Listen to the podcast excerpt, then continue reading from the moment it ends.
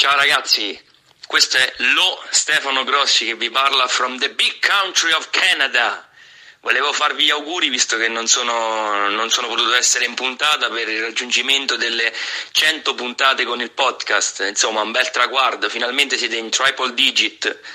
Insomma, non posso che, che augurarvi il meglio anche per, per il futuro, magari raggiungere le 200, le 250 puntate, chi lo sa. Vorrei salutare anche insomma, il gruppo Telegram, dove ormai siamo diventati una grande comunità e dove i Deomis sono molto attivi sul sociale, per esempio accogliendo inglesi con la malattia del Pride. Insomma, che dirvi, vi faccio tanti auguri e un grosso in bocca al lupo per il futuro. Forza Raptors! Bene ragazzi, un saluto a tutti in bocca al lupo per questa centesima puntata e per le prossime cento puntate dal fan numero uno del giochino, dal vostro genovese preferito e divertitevi. Resta connesso sul canale, sulla podcast tanto è free. Qui si parla di NBA, top player MVP Di schiacciate tipo Neil, resto in guardia Michael Kidd. Cambio vita, cambio mood, cambio stile, nuovo team Rap game, collet game, a noi ci trovi sempre caldi No fake. Omis Nella storia Barclay sono in guerra con i Warrior Proprio come Stephen Curry. Gioco a fianco LeBron James Top 10 come Kyrie. One shot Hall of Fame. Northside Tipo i Thunder. Playmaker sto davanti. Come Tony Parker. Ho una media come Garnet. Come Boston come i Lakers. Io sto dentro nel mio posto Sold out come i Blazer Noi campioni di ignoranza Qua si beve siamo al nord. Quando schiacci sfondo il vetro ti ricordi Michael? Mi cade ogni sulla podcast Lascia stare poi la Fox online. Già sai dei campioni dei playoff. Questo è Basketball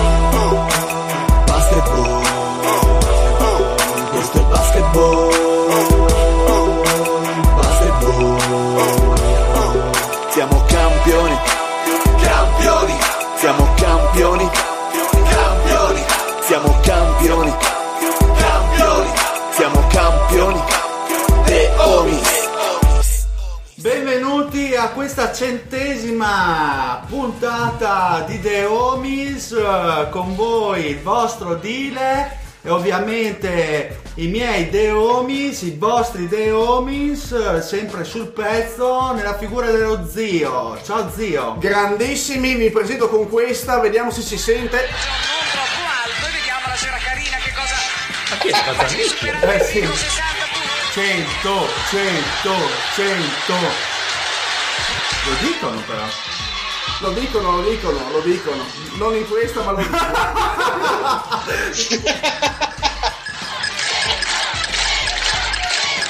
100, 100, 100. Ecco, un saluto a tutti. Grande lo zio, un saluto al Pat, ciao Pat.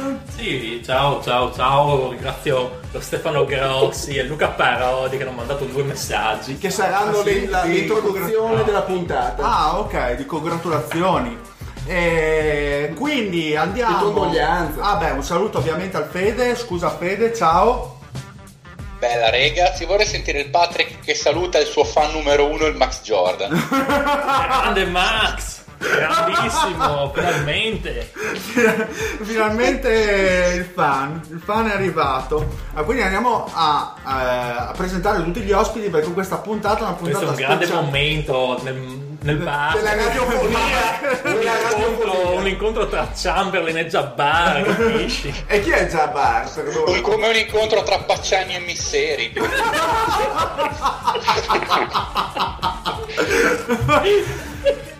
Abbiamo una puntata speciale. Abbiamo le bestie di Satana. Esatto, esatto, una, una cariolata di ospiti di dubbio valore, però si sa che The Homies eh, investono, investono Riescono a tirar investono fuori dai mostri anche il meglio.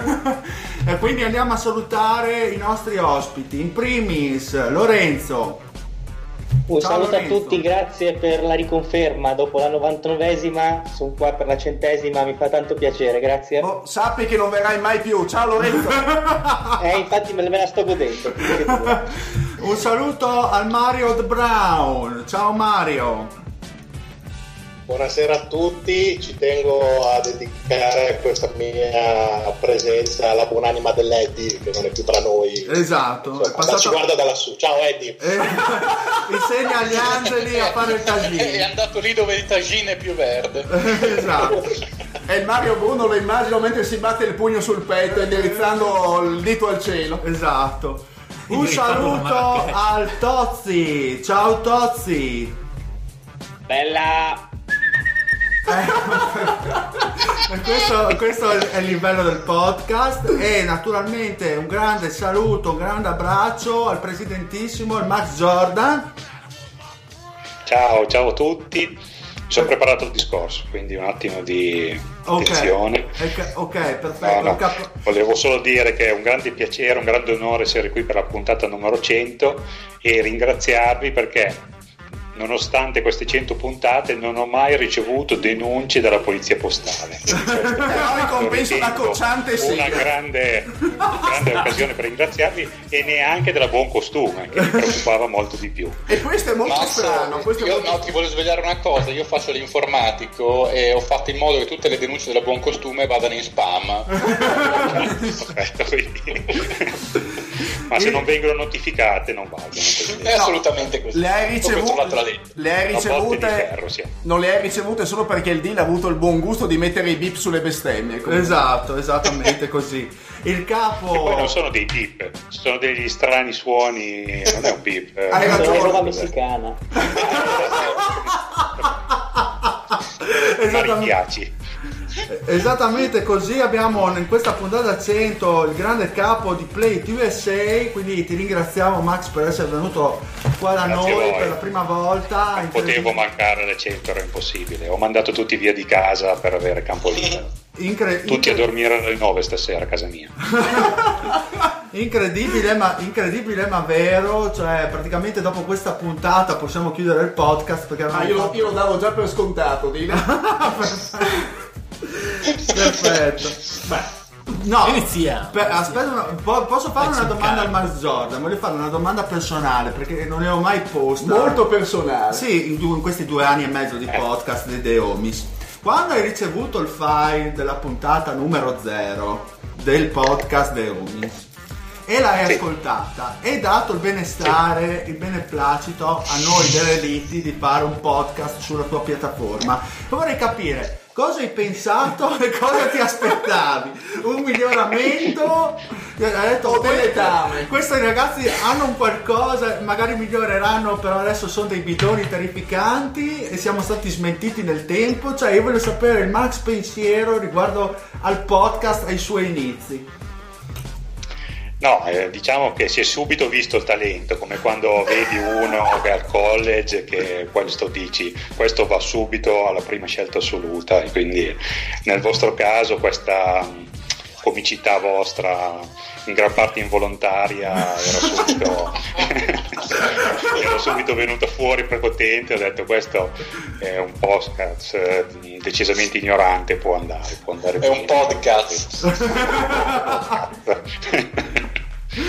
Eh, comunque è nello stile di Play It, nel senso che un po' tutti i podcast sono un po' scherzosi, cioè non facciamo dei podcast esageratamente seriosi come quelli che pot- potete trovare su iTunes dove ve la raccontano. Si cerca di mediare fra eh, un po' di divertimento e un po' di contenuti. Ecco, poi c'è qualcuno che fa un po' più di contenuti e c'è qualcuno che fa un po' più di divertimento. E qualcuno quindi che non fa un cazzo.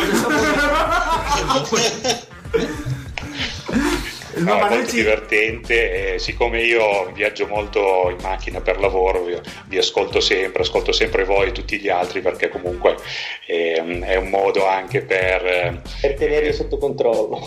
per, per, eh, parare eventuali denunce in arrivo ma anche per eh, restare aggiornati un po' su, su quello che è il sentimento dei, dei tifosi nei confronti degli avvenimenti dell'NBA perché un conto è quello che succede in America poi un conto è vedere come viene poi recepito qui dalla nostra parte dell'oceano e, mm, e quindi col vostro eh, scambiarvi opinioni o, o magari sentire quello che dicono i lettori piuttosto che quelli che scrivono su Telegram eh, si rimane belli attaccati alla realtà che poi è, è il senso di, di sentire un podcast tutte le settimane ecco. Comunque grazie, grazie Max per aver spudoratamente mentito. Ma noi, noi, ci difendiamo sempre dicendo che facciamo intrattenimento, come i grandi, no? Come gli youtuber che mettono delle porcate incredibili, dicono ma, no, ma tanto noi facciamo intrattenimento, quindi va bene tutto. Sì, va bene tutto. No, l'unica è satira, è satira. Eh, gli youtuber guadagnano un sacco di soldi, voi zero. Esatto, l'unica grazie. differenza è questa. Ma a proposito,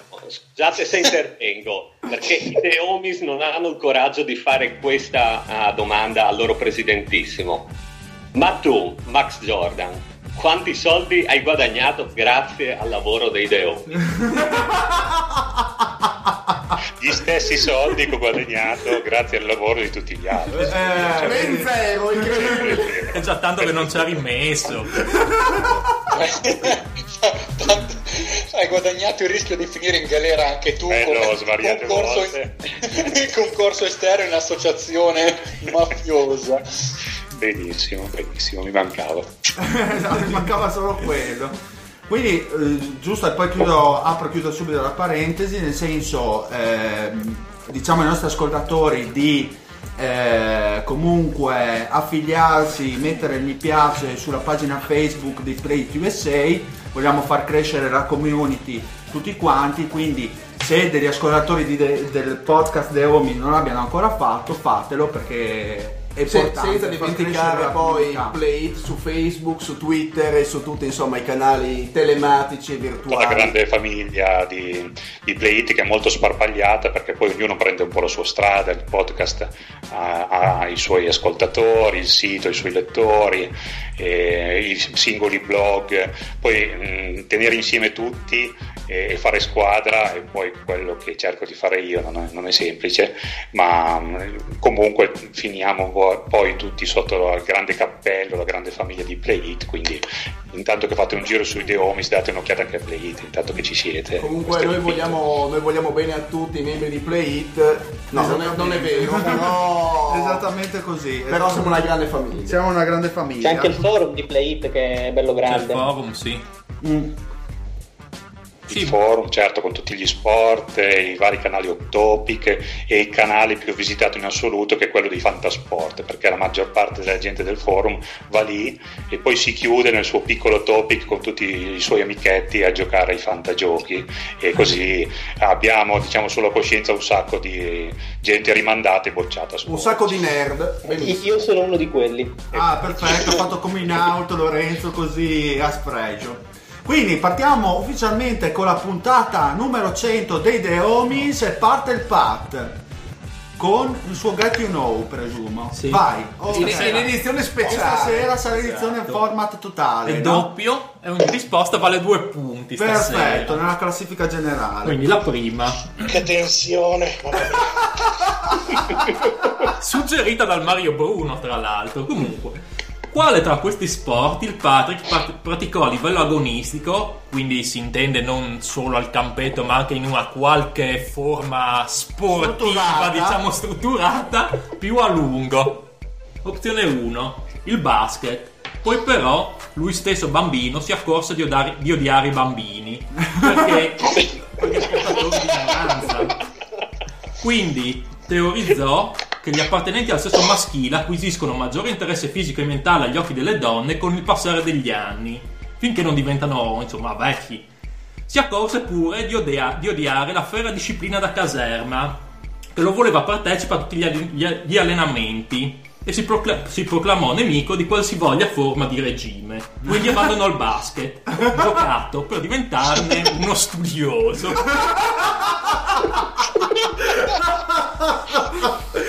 Ecco, adesso abbiamo capito anche il tuo amore per Iverson. Opzione 2, calcio. Poi però, non riuscendo a stabilire un dialogo con i compagni di squadra che andasse oltre il semplice ciao, Baggio è forte, decise di abbandonare questo sport per diventare il nemico numero uno di Baggio. Quindi un volta Gabbana sei stato praticamente. Poi l'opzione 3 è il nuoto. Decise di abbandonare tale sport dopo aver sviluppato un malessere per il cloro, cosa di cui se ne accorse quando, dopo aver fatto un po' di vasche, rigurgitò con forza a bordo piscina, qu- quasi sui piedi di una tipa che passava di lì, la quale si mostrò un po' contrariata. un po', un po' leggermente contrariata. 4 è la palestra, sempre che si possa definire uno sport ovviamente. Abbandonò la palestra perché stanco dei palestrati friulani, stupidi come una battuta di Steve Harkel di 4 sotto un tetto, che sfoggiano tatuaggi nitro sulla schiena.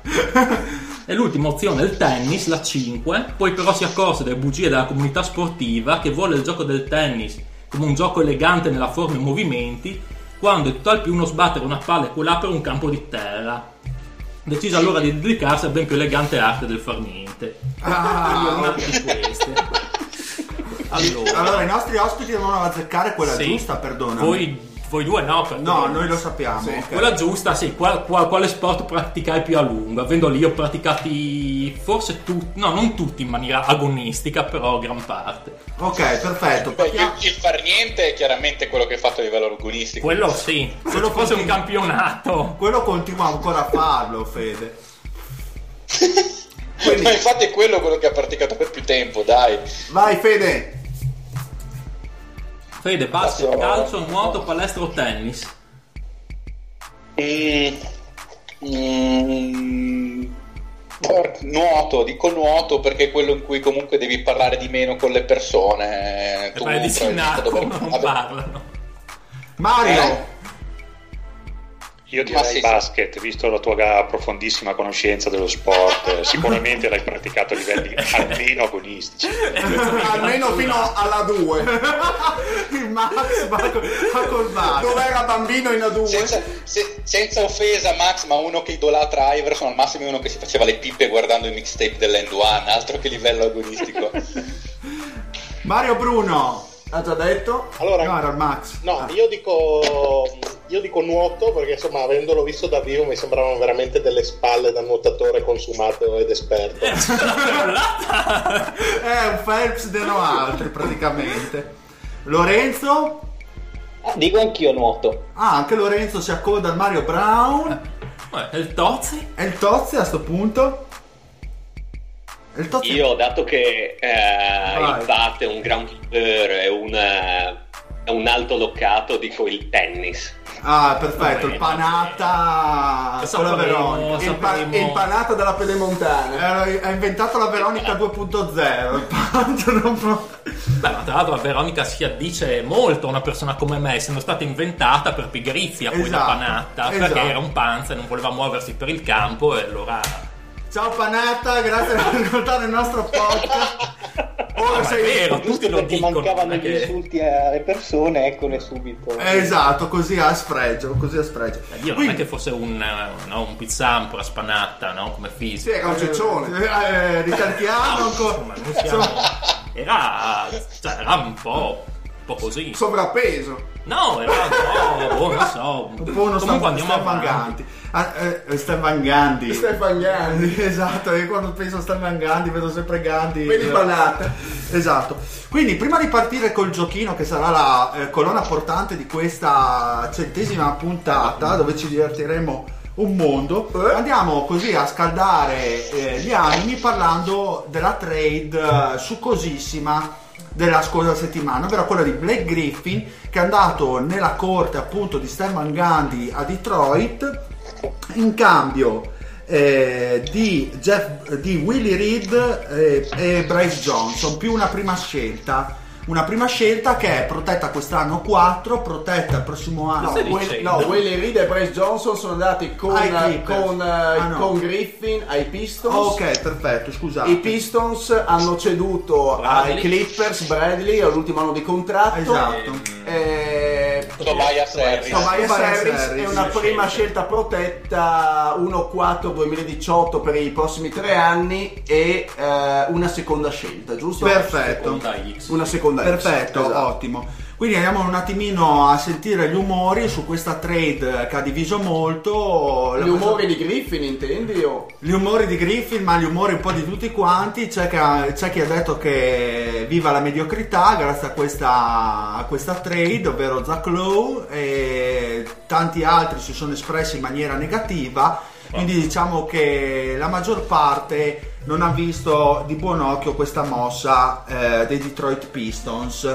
Mentre dalla sponda Clippers diciamo che il- i C'è pareri più- c'è erano, più ottimismo. esatto, erano un pochino più positivi. L'unica cosa che forse sulla quale si potrebbe discutere per quanto riguarda i Clippers, che poi chiederemo ai nostri ospiti, è il fatto se questa eh, trade eh, con una squadra comunque in lizza per l'ottavo posto ad ovest eh, non porti un attimino di, di sco- di disequilibrio e quindi l'impossibilità poi di raggiungere l'ottavo spot. E quindi partiamo subito a porre questa domanda. Io direi di far partire prima dai Max Jordan. Che qual è la sua opinione? Il più su questa- competente. su questa trade, esattamente. Allora, diciamo che in effetti ehm, si sono sentite più voci critiche nei confronti di Detroit, e anche se in realtà ha preso il giocatore più forte fra tutti quelli che, che si sono mossi. E il problema di Griffin è che eh, non riesce a restare sano, un po' come il problema di tanti altri che avevano i Clippers, fra l'altro, lo stesso Chris Paul e lo stesso Gallinari che è rientrato adesso proprio l'altra sera. E Griffin ha il contratto firmato proprio la scorsa estate, un contrattone da 30 milioni all'anno è tutto da vedere che riesca a rimanere sano per giocare per guadagnarseli ecco. quindi Detroit proverà a fare le torri gemelle con Drummond in un'epoca in cui non vanno più tanto di moda e però ad est potrebbero se stanno sani potrebbero essere sufficienti per fare dei campionati dignitosi se invece continua a spaccarsi non è stata proprio una grande mossa. Diciamo che col contratto che dovranno dare a Drummond più quello che ha già Griffin, loro sono già inchiodati sostanzialmente a livello salariale per un bel po' di anni. Ma la domanda è, è messi su un piatto della bilancia, il- l'avere queste due torri molto competitive ed invece avere un reparto molto mediocre attualmente come quello delle guardie dell'ala piccola, si compensano? Dove pende questa bilancia, secondo te? E a est potrebbe compensarsi, Mm, è difficile da dire. Diciamo che quest'anno a ovest abbiamo visto che finché sono- era stato sano Cousins eh, a New Orleans eh, le torri gemelle funzionavano molto bene. Certo erano due giocatori che eh, sono un po' più forti della coppia Griffin-Drummond, però ad est ehm, possono anche dire la loro Griffin-Drummond. Diciamo che ehm, in attacco sono abbastanza validi, in difesa non sono assolutamente paragonabili a Davis e Cousins, ecco, sono due abbastanza eh, eh, due liability diciamo, non sono molto forti. E, d'altra parte Detroit aveva Tobias Harris che era un 4 moderno che, che tirava da fuori e stava facendo schifo lo stesso, quindi tanto vale avranno pensato di prendere uno forte sul serio, anche se meno perimetrale, e vedere, vedere come va. A me sembrano quelle mosse che poi alla lunga ti inchiodano al salary cap senza via di scampo, cioè, non mi sembra proprio un'idea, però probabilmente Van Gandhi non ama molto perdere, quindi ha detto, sa, proviamo a vedere se con Griffin ne vinciamo qualcuno in più. Diciamo si dice che Van Gandhi tra l'altro sia un po' Sulla graticola. sì, Infatti stia un po' sembra- rischiando, che sia una mossa un po' per salvare, però boh. Sì, infatti sembrava appunto sta cosa era fuoriuscita, avevo sentito anche nel Tan- Duncan a proposito, sembrava proprio una mossa proprio da pepa al culo per Van Gandhi Eh, per sì, far sì. vedere insomma che era attivo e per riuscire comunque a raggiungere i playoff perché la stagione stava comunque andando a su. A me viene, a me E venuto poi come, come, come mossa anche ci può stare, nel senso eh, da- da- dal livello- dal punto di vista dei- del, del soldo, nel senso che loro hanno costruito l'arena nuova. Eh, per quello è una delle meno, è una delle meno Ma frequentate. in verità Se- ho controllato i È cifre ed è, è- no, no, abbastanza bene in attendance rispetto agli anni precedenti. Poi. Ma su Ma, questo infatti, ma sai che stavo controllando anch'io, però mi sembra molto. stranissimo, mi sembra troppo alto come dato perché non c'è mai nessuno. Sem- Esatto. Sembra anche a me, però quello è il dato ed è. mh, Non dico che sia tra le prime, però rispetto ad essere tra le ultimissime, adesso è nel. Ma io l'avevo visto poco tempo fa ed era quintultima. E invece in realtà no, è diciassettesima Eh no, sì, su non- 30, non- quindi non so. sinceramente non Però sì, sai, costruendo la- l'arena nuova, magari prendere un giocatore con un nome più di grido, eh, cioè, nel senso ha senso da un punto di vista del, del marketing, di quello che vuoi fare, del guadagno che vuoi avere, anche quello, oltre a salvarsi il culo Van Gandhi. Mario, mi dici invece la tua sui Clippers su questa mossa che avviene con i Clippers che stavano comunque combattendo per l'ottavo spot ai playoff e decidono di mandare via Griffin, il loro eh, miglior giocatore, per prendersi comunque giocatori appunto di contorno, il Tobias Harris del caso, All Bradley. All Bradley comunque. Secondo te è una mossa giusta, corretta o ti ha lasciato qualche dubbio, qualche punto di domanda in merito?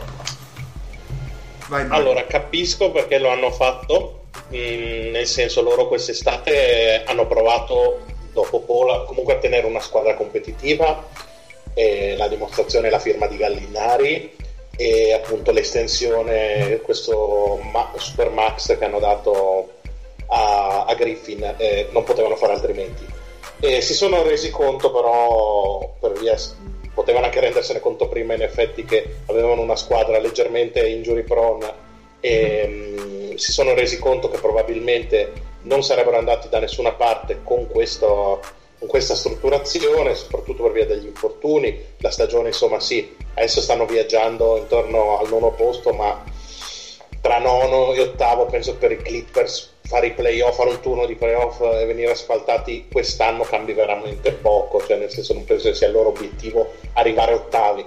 Questo punto ehm, hanno preferito cedere un contratto che probabilmente per loro già diciamo tra due anni sarebbe diventato qualcosa di forse insostenibile e li avrebbe veramente bloccati con appunto dovendo anche rifirmare DeAndre Jordan e mm, li avrebbe comunque bloccati a un core che non avrebbe mm, portati da nessuna parte e soprattutto che non gli garantiva neanche 60 partite l'anno che è la cosa penso che abbia pesato di più sulla bilancia. E hanno provato a venderlo nell'unico momento possibile penso.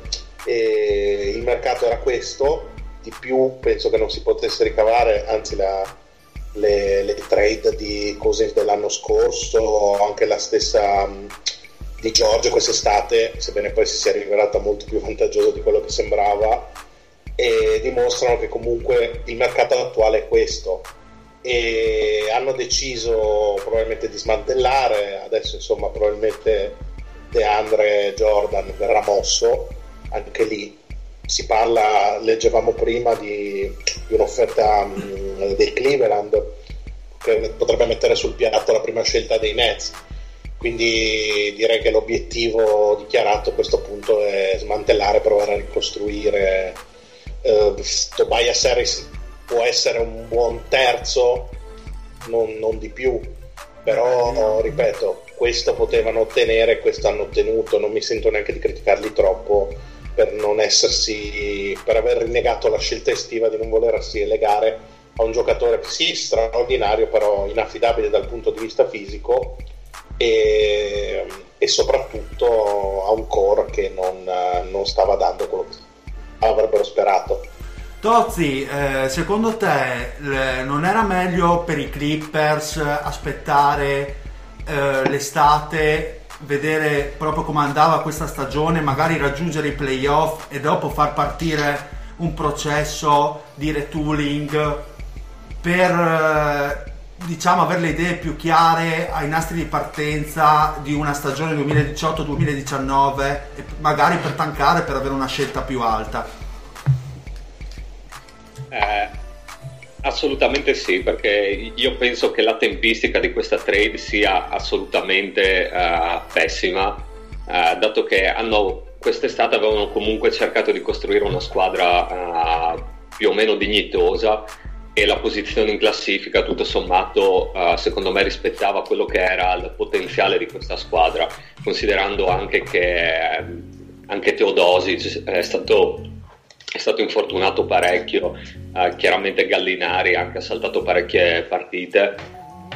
Per cui considerando la posizione in cui si trovano in questo momento uh, considerando le vittorie che hanno eh, mettersi a tankare adesso è inutile Uh, molto probabilmente non, uh, non, arriveranno ai playoff. E restano in quella situazione in cui, tu, in cui, ti ritrovi ai margini della lottery per cui non avrai una pick uh, molto alta ma non, non, sei neanche in grado di lottare efficacemente per arrivare ai playoff. Quindi secondo me la tempistica è veramente, veramente pessima. Molto probabilmente sì io avrei aspettato la fine di uh, questo campionato e dopodiché avrei premuto il pulsante dell'autodistruzione.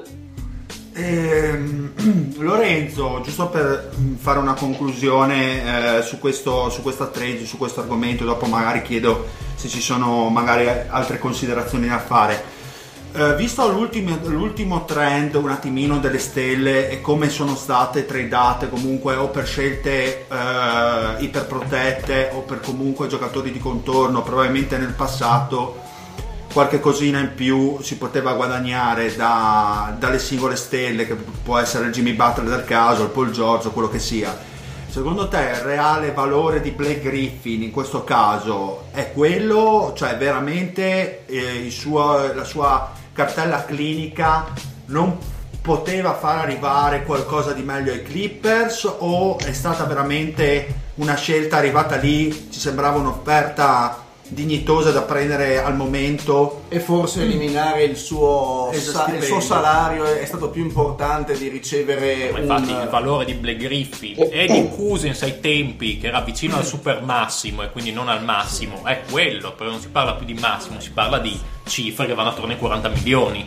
Del 35% ma non ha preso il super massimo Griffin mi sembra. Sì. No, no, ha preso il 30%. Eh, infatti, no, no, comunque sì, sono d'accordo. Secondo me il valore, il valore è quello sono quei giocatori lì sia perché comunque ti vai a prendere un contratto che scade nel 2021 e vai a sapere come sarà fisicamente Griffin nel 2021. Poi comunque aveva dimostrato anche dal punto di vista mentale, eh, proprio nel relazionarsi con i compagni, non una, una, una qual certa solidità.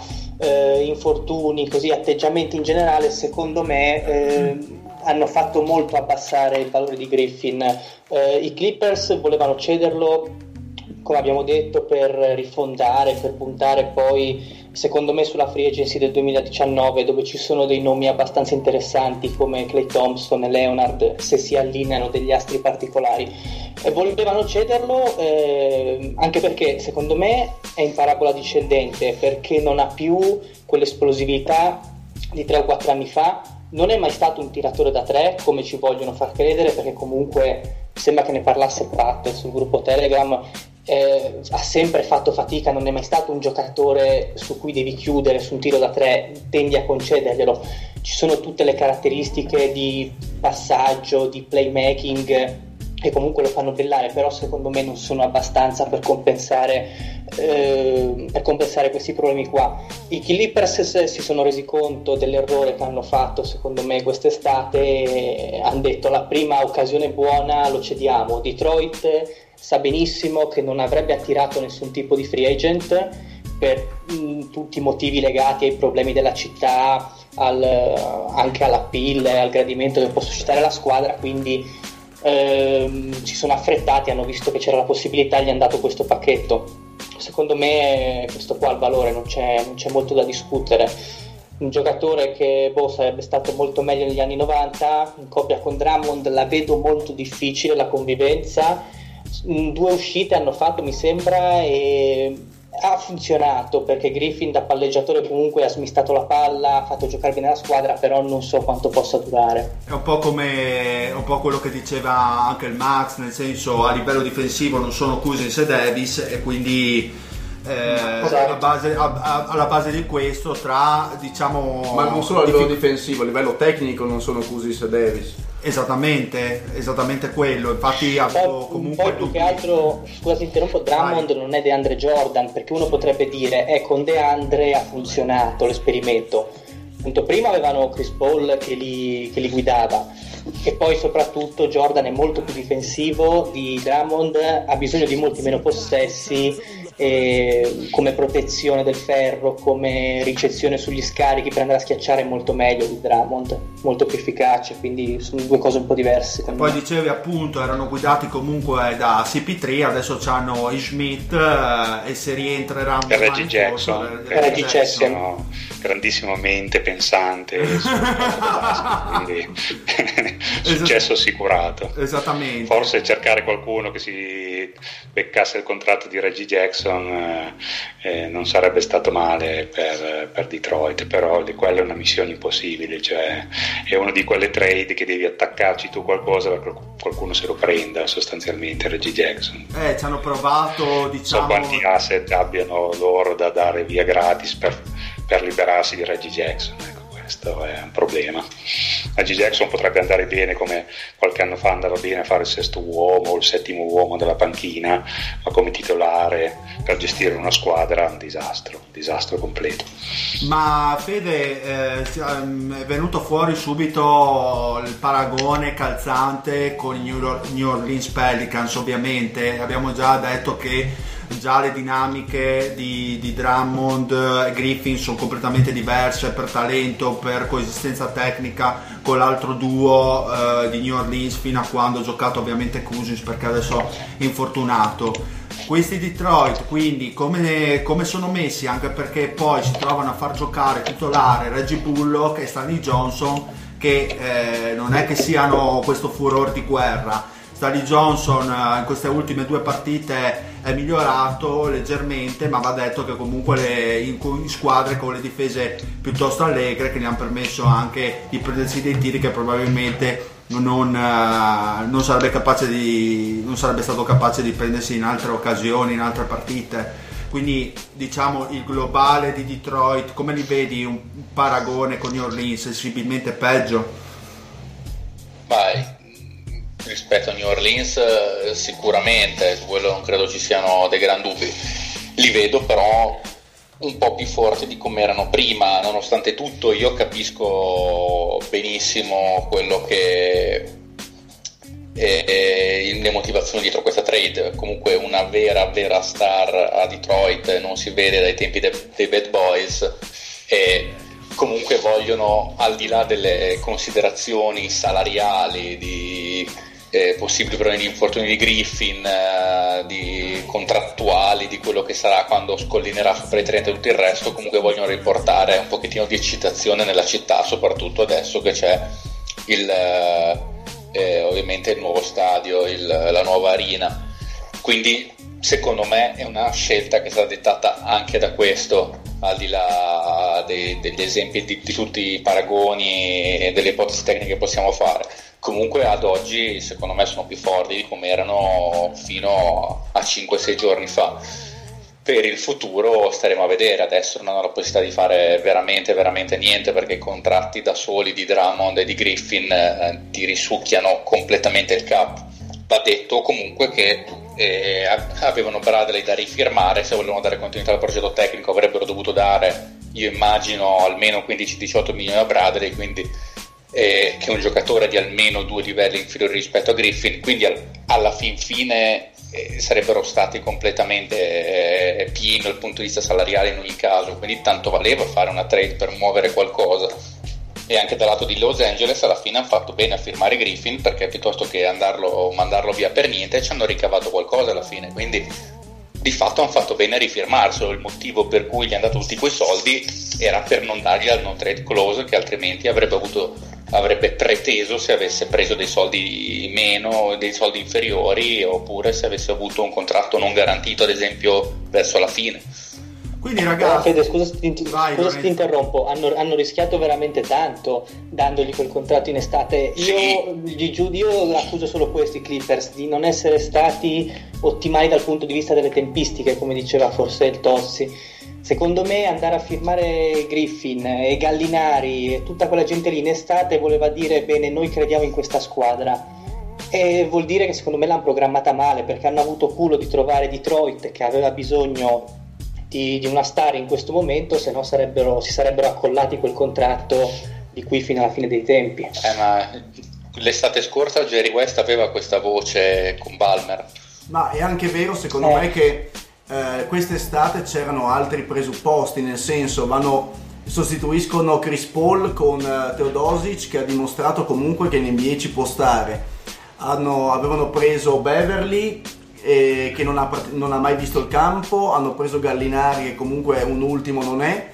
eh, avevano Griffin e Jordan eh, e con, questi giocat- con questo roster, con questi cinque titolari probabilmente le aspettative erano alte. Poi chiaramente Beverly non ti gioca mai dall'inizio. eh, Gallinari Teodo- fuori dentro. Gallinari fuori dentro, Teodosis ha saltato un po' di partite, eh, Griffin anche e alla fine eh, secondo me calati i presupposti e calate le aspettative a quel punto si sono trovati nella condizione.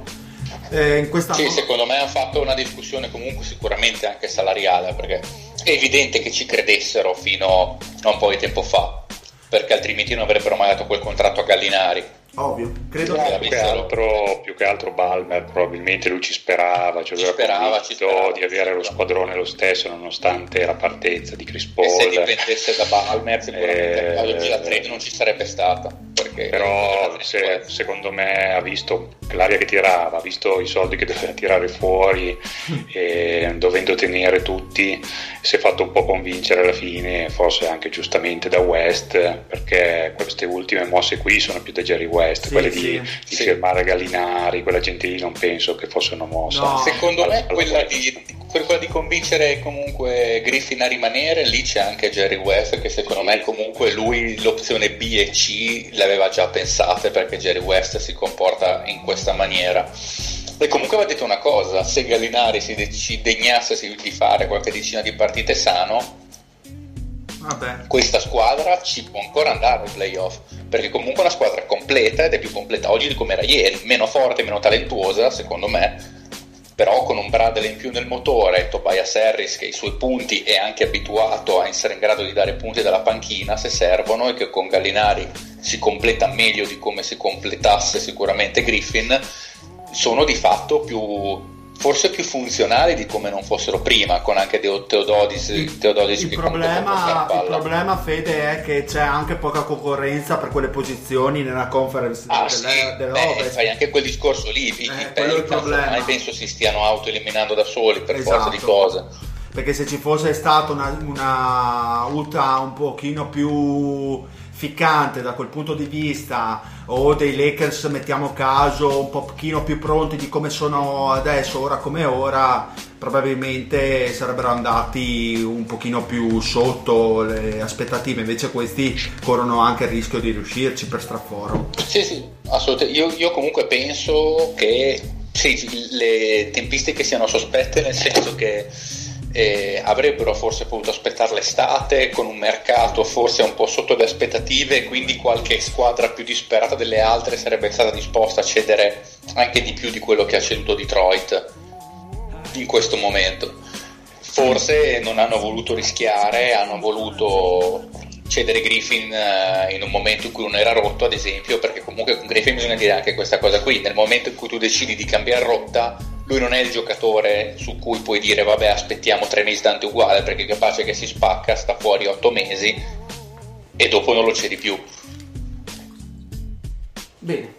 Bene, quindi vogliamo parlare un pochino di Mirotic o andiamo Ma anche- direttamente ma anche al no. giochino? e Lo lasciamo Andiamo al giochino, sì. Andiamo al giochino, Io, dai. io spero che si prenda un pugno in faccia anche a New Orleans. Da tutti gli altri 14. Dio, hanno anche preso Okafor, vabbè, lasciamo perdere. Qui, sì, lasciamola per la prossima puntata, tanto analizzeremo la trade deadline nella prossima Anche puntata. perché sono sicuro che ci saranno ancora tantissime trade interessanti per Sì, noi. tanto quello scambi da cavolo, migliorati sul panchinaro. Ok, quindi andiamo col giochino. Comunque, scusate, scusate solo una cosa, avete notato in faccia, notato che da quando l'hanno preso pugni in faccia gioca meglio comunque, secondo me gli ha fatto bene. Ma Sì, sì, sono ha fatto svegliato. bene il Bobby Porti, sta tirando 4 cinquina praticamente.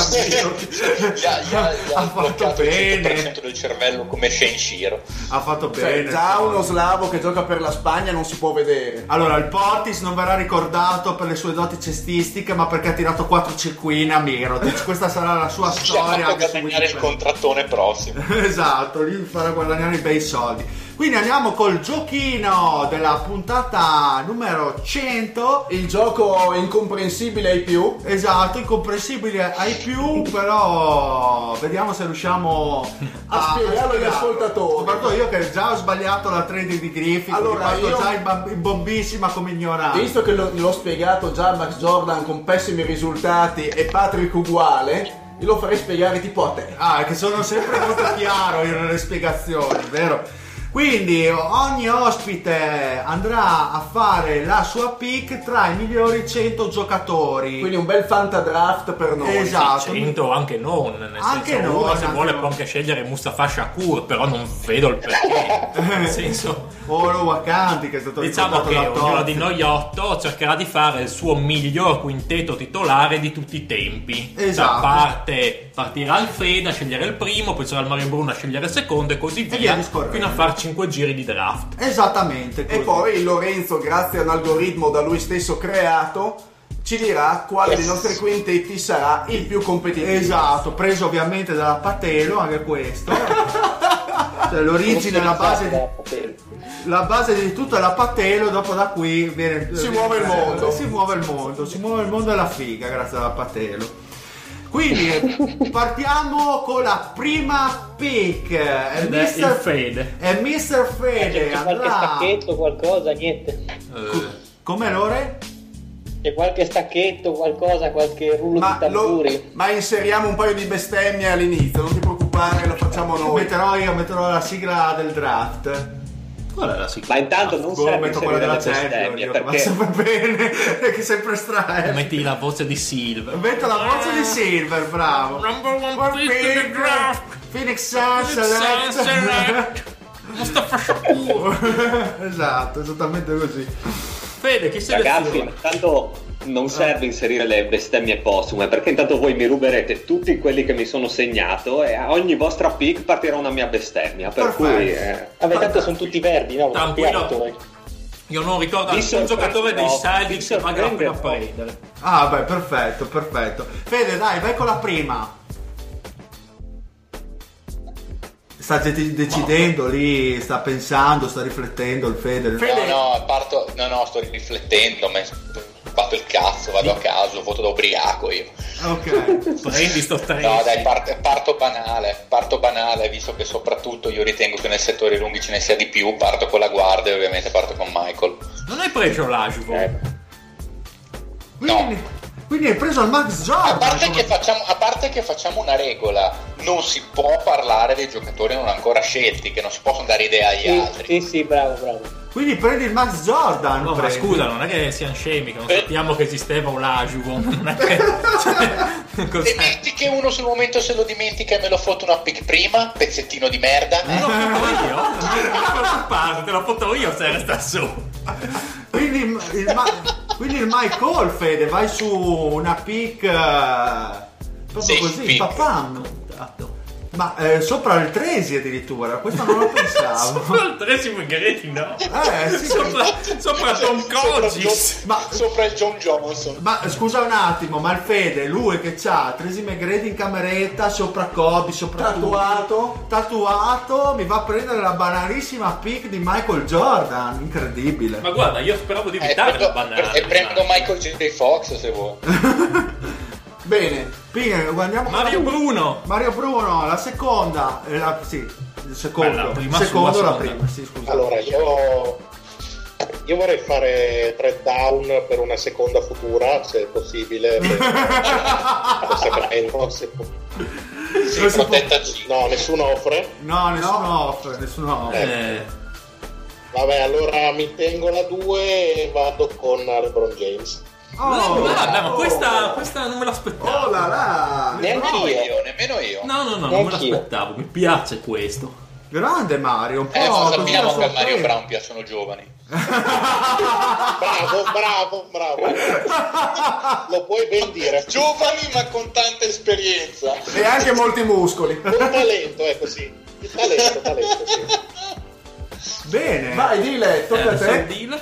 Olajuwon. Oh, e Ma non hai preso Eh. Steve Nash? No. O Barkley? Sono andato su Olajuwon, Basta ragazzi. questi basta Non si può parlare di giocatori non ancora scelti, mannaggia la puttana. E invece eh, Olajuwon perché sapevo che questi maledetti l'avrebbero presa nelle altre pick e quindi sono andato subito sul lungo ficcante, sul centro centrissimo, per me il migliore di sempre. Ero indeciso tra e Bill piace Russell. Dile, mi piace molto. No, avevo, ero Non indeciso. suggerimenti, dile. No, ero indeciso tra Olajuwon e Bill Russell perché sono praticamente i miei due centri di sempre.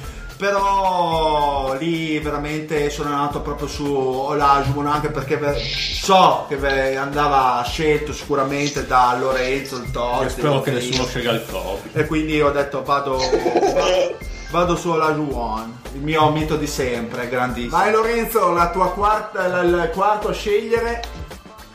Allora il deal mi ha fregato sul tempo, tutte le stesse per tutte le stesse motivazioni avevo preso anch'io Hakim e viro su Karim Abdul-Jabbar. Oh là là, Ok. bella scelta, bella pick. Giustamente. Per me è una super scelta, Karim. È una super Ti bomba. disprezzo. Eh, grande. Ah, qualcuno l'ha già messo. Vai Tozzone.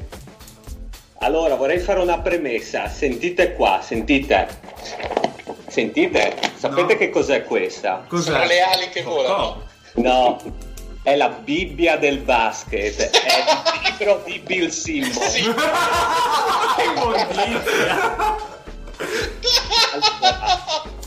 Dato che lui ha, ha scritto i suoi top 100, io prendo ispirazione dal mio mentore. Ah, siamo a posto. distrutto Patrick Ewing in quel libro, no? Come? Non ha distrutto Patrick Ewing in quel libro. Non ci sono ancora arrivato. Eh, so che non ne parla benissimo. Maledetto. E quindi cosa, cosa dice il tuo mentore? Cosa farebbe il tuo mentore in questa situazione? Allora, io sono molto combattuto perché da una parte c'è eh, il Bill Russell che tu mi hai nominato, Eh, che lui mette alla numero 2. ok. E da una parte c'è la vecchia teoria che i centimetri non si insegnano, Eh, dall'altra però c'è il mio cuore che si bullato. eh, dall'altra parte io non vorrei mai vedere Larry Bird in nessuno dei vostri quintetti che Eh, per me devi seguire il cuore. esatto. Segui anche il bastardo culo. lo fottere, lo so. Cazzo, guarda, se tu me lo fai arrivare, te, te lo dico subito, io lo prendo immediatamente. Allora no, eh, seguo il cuore. Vado con 12 All Star, eh, finali MVP nel 84-86, MVP nel 84-85-86. chi è Mario Bruno? No, pensavo Manute Boy. Due volte All Defense, leader del eh, punti da tre, Larry Bird, basta. Ma anche che non ok. fossero così freddi, perché i centimetri non si insegnano. Eh, questa è una grande verità. Grande zio.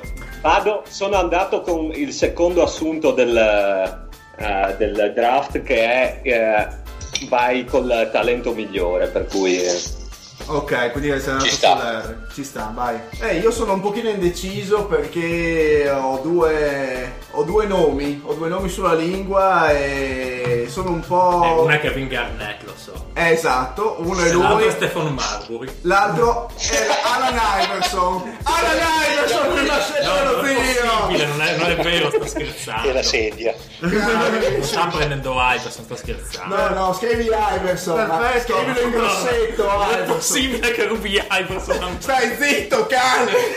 Abbiamo il Barclay della situazione da trollare. Iverson come prima scelta, lo zio. E allora io prendo Chamberlain. Ah, ecco. E ho già in mente cosa fare per bollire lo zio. E vedi, ci sono le mosse anche questo draft. Io ti disintegro. Voglio proprio vedere il quintetto dello zio, grazie al sistema del Lorenzo, quanto arriverà. Ma io punto di arrivare ultimo. Ah, ok, perfetto. Max, tocca a te, vai. Hai due scelte. Esatto, la prima. Allora, mi sono un attimino perso gli ultimi. Allora, il Tozzi ha preso Larry. Esatto. Larry. Ok. Iverson, Lo lo zio zio. ha preso chi- I- Iverson. Iverson. Poi c'era ancora il padre. Chi cazzo sta ridendo? Chi sta ridendo per Iverson? Io ho preso Chamberlain. Del patto ha preso Porca Chamberlain. puttana. Il padre ha preso Wilt. Allora, direi che vi siete leggermente, leggermente dimenticati di Magic Johnson. Per cui Magic Tutta la vieni a vita. casa. Eh, ma è colpa di Iverson, troppo alto. Io non me ne sono dimenticato. Eh sì, sicuramente Perché c'è un Iverson, playmaker superiore Magic, dopo. cioè, povero Magic cioè, cioè, puoi non prendere Iverson prima di Magic che direi che potrebbe servire un lungo Ok, quindi. e anche se non sono mai stato suo tifoso direi che non si può passare sul Team Duncan No. Team Duncan Alle- prende. Cazzo, che l'avevo come sleeper, tipo verso Eh, ma- Seconda Lo scelta anch'io. Duncan. Grande, grande il Ma io in verità non ho dimenticato Magic, solo che io lo, lo disprezzo rispetto al vero playmaker di tutti i tempi che è John Stockton che io sceglierei a mettere in coppia con Will me ne Chamberlain. vado va, me ne vado Ebreo. Grandissimo. Vai zio, dopo Allora, ovviamente, il secondo nome sulla mia linguetta magica è Kevin Garnett. Kevin Garnett, seconda scelta dello Il suo zio. sudore. Stockton. Stockton. Ah, vorrei leccare il sudore di Kevin Garnett. Oh, certo che il, il quintetto dello zio, altri bolliti. È follia. esatto, follia. Veramente. Eh, eh, vabbè, eh, a questo punto mi è andata di lusso e prendo Bill Russell. Stoccia. Boh, ma te lo rubava? Stai zitto, stai zitto. Oh, ma Tozzi, eh, tutti, tutti Celtics qua, eh. Non ti Sì, smentisci sì, perché. Ben Eh, no, Simmons oh. insegna. Ma questi, questi primi due, cioè, boh, secondo me sono il top del top eh, di ogni tempo, cioè non, non potevo prescindere da questi due.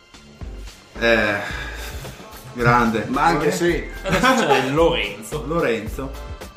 Aspetta, lo zio che ha preso che me lo sono perso? Garnett, quindi? Garnett. Sì. Eh, forse troppo alto, però vado su Pippen. Oh, Cazzo, me l'hai rubato, maledetto. Pippen. Interessante. grande scelta Eh, Lorenzo sta facendo la squadra per vincere, mi sembra, eh. Si sta... Per forza, è lui dopo che muove il- il- i fili del suo schema inutile, dei suoi algoritmi, per forza. Benissimo. Quindi tocca al Dile e Dile prende Mister, Mister tripla doppia, ovvero Oscar Robertson. Pensavo Ho Russell Westbrook. Oh yes. Bravo, vecchio, bravo. Eh sì, Oscar non si batte ragazzi. Uno dei miei favoriti di sempre. Il Mario Bruno. Allora io viro su una squadra incentrata diciamo tutta sulla forza fisica e scelgo Shaq. Vai a fare in culo. però eh, Eh sì. Porca Lebron e. Shaq Porca miseria. è il prezzo di avere MJ. Fede, ne hai due adesso. Ah, ne ho due, vero, La seconda mannaggia. fa la Famigerato draft a serpente dello zio. Cazzo, devo stare veramente attento adesso. Dai, che puoi Eh, prenderti Chris Paul e Arden, così fai i Rockets di adesso. Che merda. Io voglio gente che difenda. Cioè, l'Arden cosa, cosa mi, cosa mi dice l'Arden? Difende. Eh, Vende. Sì, la droga. Io ti consiglio Kevin Love. Ma se qualcuno prende Kevin Love lo sbatto fuori dalla chat. Secondo me lo prende lo zio come punto. Io lo sbatto fuori, eh ragazzi. Ma ve lo dico proprio acclaratamente. fuori, io sbatto fuori. Ma scusate una cosa, ma chi è quel cane di ESPN che ha messo Kevin Love tra i top 100 all time? Cioè, Ma quando, quando ha messo Kevin Love e non ha 20, messo 15 Patrick Ewing, per esempio, tanto per dirne uno. Sì, boh. come? Sì, non ha messo Patrick Ewing, tanto per dirne uno. No, credo di sì che l'abbia messo. No, no, non c'è. Non c'è? No, no, non c'è Ewing. Ma però. Quindi, Vabbè.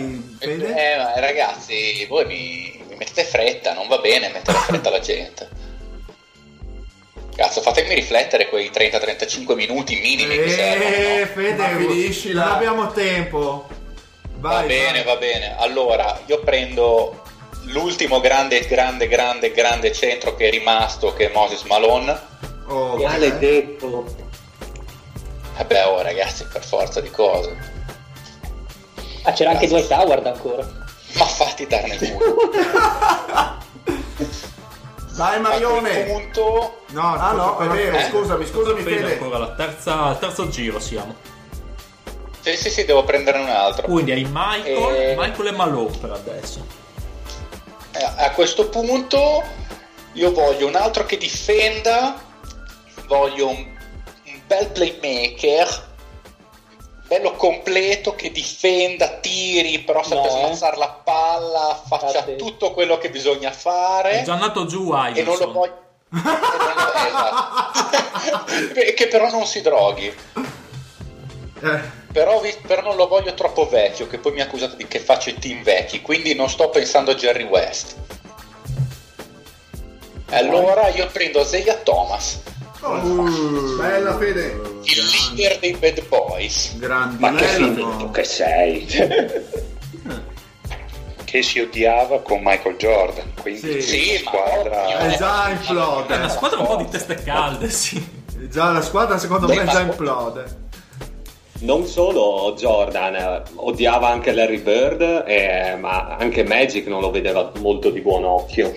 Era una testa di cazzo, ragazzi. Cioè, Bene, c'è il Bayern con la sua terza. era- però, era un, però era un cazzo di fenomeno. Cioè, io penso sia veramente uno dei più forti di, se- di sempre, secondo me. In posizione Anche di come. GM, anche come GM è grande. Avanti. Guarda, l'abbiamo Beh, appena spettacolo. l'abbiamo ricordato con Lorenzo la scorsa puntata, eh, i, i grandi numeri di, Fenomeno. di Sia. Quindi Mario vai Però- con la tua terza pick. Eh, allora, visto che mm, mm, avete già preso un bel po' di cose che mi interessavano, allora continuo con la linea verde e scelgo Steven Curry. Uh, Eh, bello Mario. dal Mario Bros. Peccato, me l'hai rubato, volevo metterlo in coppia con Stockton. Uh. Bene, tocca a me. Qua io sono molto, molto indeciso. Molto, molto indeciso. Eh, Robertson e Olajuwon per ora. Mm. Ma prendi Alex English. Ma neanche morto. Sono molto indeciso perché ci sono due giocatori che veramente mi ficcano. Uno, Elton Brand. Eh, c'è- però devo, fare, Carlton Myers. devo fare una scelta. Devo fare una scelta tra Havlicek, che è uno dei miei giocatori preferiti di sempre, e Dr. J. E non le devi dire queste cose, però. Eh, no. Esatto. Mm, lo so. Poi verrai Eh, penalizzato. eh, potrei essere penalizzato. E vado su Dr. Nel J. senso preso proprio a colpi di pene. Mm, va- vado su Dr. J, ragazzi. Quindi ho Lajumon Robertson e Dr. J. Tantissimo. Ma tu non puoi prendere Dr. J, scusa. Perché? Eh no, non intendo il Tozzi, cioè Ah. il giocatore di Filadelfia, acerrimo nemico dei biancoverdi, non La può. prossima scelta del toast deve essere No, come minimo eh. Bob Cusi. Lorenzo, Allora, ho due nomi, non lo so, mm, perché comunque, boh, molta difesa, al, mm, al centro sono messo bene, quindi i rimbalzi non dovrebbero essere un problema. Forse servirebbe qualcuno che mi chiuda le partite. Mi sa che vado su Kobe. Dio Eh, no! oddio. Eh, Lorenzo, Terzo Jabbar, giro. Eh, Bryant. poco! Mm. Che giocatore! Poco. Cazzo, hai perso tutto, Lorenzo. Ha perso la Hai, perso, hai preso l'antibasket. Tozzi, terzo giro. Eh, qua inizia a farsi difficile perché mm, mi avete rubato un paio di nomi che avevo in serbo. Allen Iverson fa male. Eh, sì. Puoi dirlo forte. Guarda, dopo questa bevo, bevo il GMP dello zio. L'Iverson del top essere indeciso anch'io poi per dopo, però non è E facile. io so già chi prendere dopo. Anch'io, io non mi Oh, ma tu prenderai Allora. un morto, prenderai Novitsky tu. Bravo. Un morto come lui. Vai Tozzi. Bravo. Bird, Russell, quindi la tua terza pick. James Worthy, che è il più morto di sta lista. Cazzarola. Ehm, Dai, Tozzi, io Un vado Giorgetto. con eh, uno dei miei giocatori attuali preferiti. eh, vado con eh, Kevin Durant. Eh beh, ci sta tutto. Uh, buona, ben fatta. Vai a tirare in area del tozzi. Va bene. Bene. Vai, zio. Allora, ho scelto Iverson, ho scelto Garnett, due personaggi Sì, interessanti eh sì, esatto. nel campo e fuori dal campo. E io mi butto e faccio una coppia, una coppia incredibile sotto le plance e scelgo Karl Malone. Uh, l'hai Eh, ci sta, ci sta, ci sta tutto. Quindi formiamo la coppiata Kevin Garnett Karl Malone. quindi niente Stockton l'hai Malone per rubato. fatto. Eh certo. Però mi potresti Eh, questo è il semplificare bello. la scelta, perché c'è questo Charles Barkley adesso. Io, io ero indeciso con Barkley, io proprio Barkley. E dico proprio Barkley, perché mi sta facendo il deal e poi... Lo volevo io. No, no, Anch'io. no, porca miseria, E ladro. adesso c'è il Max con la sua terza e poi la quarta. Ma guardate che bella squadra di perdenti che sta facendo il pazzo. non hanno mai vinto niente, non vincerai mai niente come i tuoi Wizard. Sono maestri nel perdere, Wizard. Porca mignotta Barkley. Cazzarola. Max, vai. Per noi. Doppia pick. Allora, Eh. diciamo, diciamo che sicuramente come la mia prima di queste due scelte, Dirk. Dirk ci sta, ci sta bene. Eh, sì. Eh, cioè non si può lasciare andare avanti. Scelta azzardata. No, no. È uno dei, dei mister 30.000, cioè va preso subito il volo. Dopodiché, dunque, ho un playmaker, ho due lunghi e mi servono due guardie. Di cui una potrebbe essere, vediamo, andando in ordine. Ci sarebbe un altro playmaker molto buono, ma ce l'ho già il playmaker, quindi cerchiamo più una guardia. Altro playmaker. Vediamo. Dai, Jerry West. Jerry West Eh, era Bella era questa, scoperto. bella questa. Stava scendendo troppo. Eh sì. Bella questa. Magic e West è un bel backcourt. Eh, direi proprio Ci delirio. stavo pensando anch'io a West, eh. Devo... E ve l'ho anche lasciato lì. Quindi Stockton, Barkley, Chamberlain per me e poi la scelta secondo me resta tra un Havlicek o un Baylor. Uh, E non due so. che... Wow. E non so. Mm.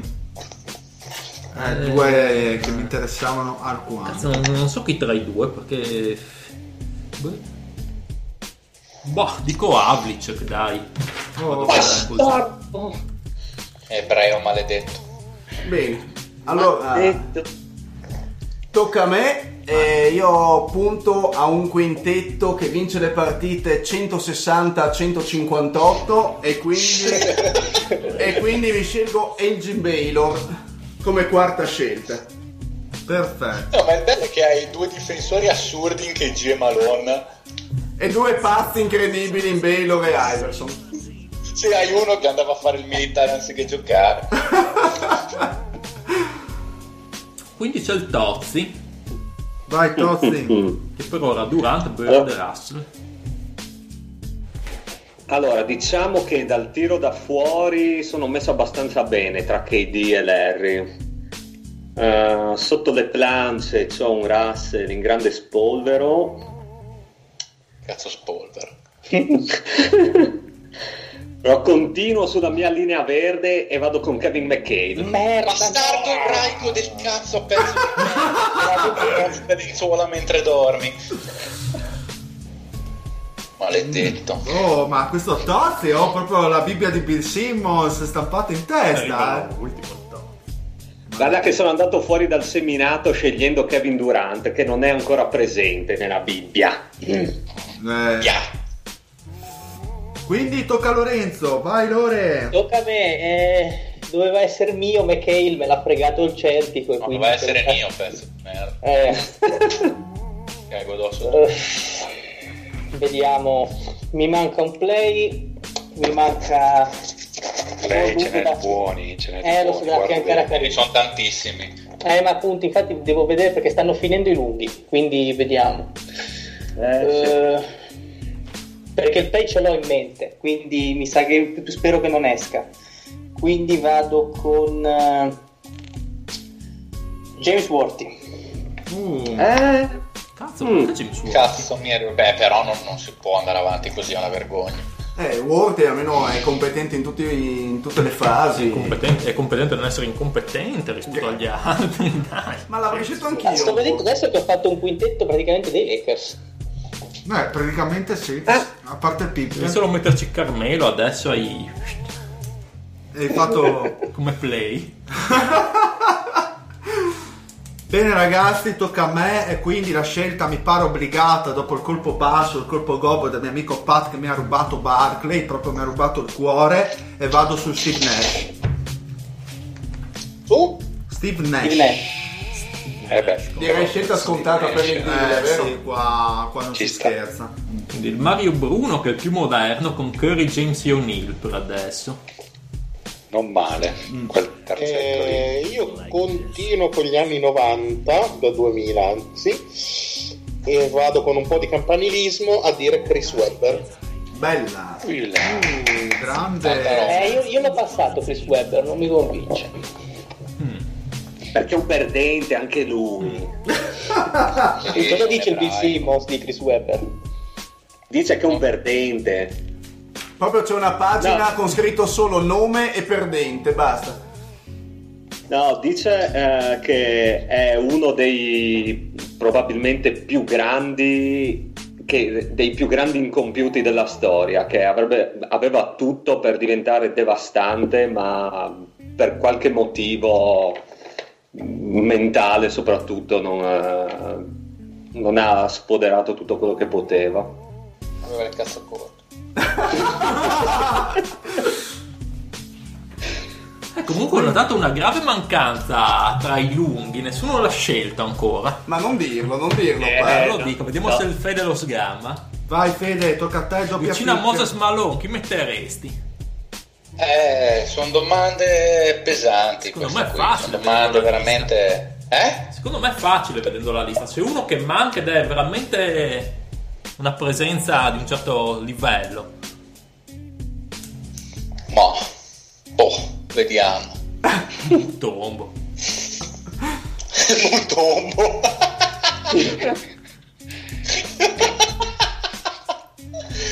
eh, io ho grossi dubbi, grossi, grossi dubbi.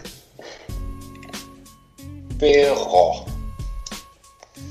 eh, tro- posso fare anche un quintetto un pochettino più moderno per dire le power forward devono essere per forza power forward. Ah, puoi fare quello che Puoi mettere vuoi. chi no, vuoi, puoi vuoi mettere andare anche a Brand. Sì, pu- anch'io me- ho preso Robertson che ha giocato PG la maggior parte della carriera. Puoi mettere anche e- Gigi da Tom, eh, non, non importa. anche Gigi D'Alessio. Mi fate venire grandi Fede, Vorrei muoviti. tutti i, i celtici possibili al Tozzi, però non lo posso fare. E quindi? Allora, mi sa che andrò con un mio pallino in, eh, in small forward perché io personalmente lo adoro e mi- allora mi vado a prendere Rick Barry. Cazzo, Maledetto! cazzo, speravo che passasse sott'occhio. Eh, a Rick Barry io lo adoro. cazzo, di Cazzo, stavo solo aspettando l'ultima scelta per Rick Barry. Cioè, il, il tipo l'unico titolo individuale della storia del, eh, dell'NBA che da solo riuscirò, riuscì ad arrivare al titolo, mi pare nel 1977 o nel 76, una delle due. Cazzo, io lo adoro. Rimane ho ancora un'altra scelta? Sì, Isaiah Thomas, Michael Jordan, Rick Barry, Malone, Moses Malone e quindi ti, ti- ti manca l'ultimo. Mi manca l'ultimo. Manca l'ala grande. Mi manca l'ala grande. Oh, Io sono in dubbio se fare un quintetto un po' agile agile oppure se andare con l'ala grande. Seria, però mi sa che io sono nostalgico. Sono nostalgico e secondo me a occhi e croce l'ala grande vera e propria, più forte che è rimasta è Elvin Hayes. Esatto. Mm, esattamente. Bravo, bravo. Che- Vabbè, il giocatore ha giocato a Houston, ha giocato a San Diego, eh, non me lo posso dimenticare. Tra l'altro, giocatore anche abbastanza moderno, secondo me, per tiro di gioco, perché Ha giocato a è abbastanza Washington. polivalente, aveva anche tiro da fuori. Ha vinto a Washington. Mm, Sì, sì, nel 78 ha vinto, esatto. Una bestia, quindi. insieme a Wes Anseld. Cioè, giocatore straordinario. Altro fenomeno. Anche gran difensore. Tutti e due grandi difensori, anche Ansel. Vabbè, Anseld uno dei più grandi difensori di sempre. Ultimo giocatore ad aver vinto il titolo di MVP da rookie. Lui e Chamberlain sono gli unici che ci sono riusciti, se ricordo bene. Bene, Mario- Mario Mario- Bruno, Mario Bruno a Curry, LeBron James. Ma anche Chris Mario Paul. Bruno è riuscito. Sì, anch'io, sì, l'anno scorso. Vai, ultima scelta per il Mario. Deve avere Allora, più di io- 18 anni, Mario. Chiudo con eh, Clyde Drexler. Eh, però, Un bensino. però Eh, ci sta. Bah, Clay Drexler non mi Qua un quintettone Mario Bruno, eh, comunque. Sì, LeBron, Drexler, Shaquille, Webber e Curry. È già il mio favorito, è quello di Mario. Ecco qua. Eh, grande. Eh, ma vedremo se i numeri la pensano come te, caro Max. che i numeri sicuramente vediamo cosa dirà la. Patelo, l'inappellabile Patelo. E adesso vediamo, L'innominabile, nessuno vediamo cosa dice il dealer alla sua quinta pick. Ma io sono incredibilmente de- indeciso perché con eh, quella pick eh, che mi ha fatto di tradimento il mio amico Pat eh, Ti ha scombussolato i piedi. sì, mi ha scombussolato i piani perché la mia power forward ideale ovviamente Mm, ce era, ne sono di lunghe ancora se vuoi. Era Barclay. Eh, non così tanti, eh. Eh, ce n'è uno che sta passando sotto traccia in maniera spudorata. Anche secondo Oh, me. non ve ne siete ancora accorti, secondo me, che una roba. Ma no, un bollito, eh. Chi? So- penso di sapere di chi parli. Anch'io. Il tuo idolo. Rodman. Ma sei so che stai parlando di lui. Ma che Rodman, sei, sei, sei super. Io non lo volevo dire. Non Rodman. C'è uno che è incredibile.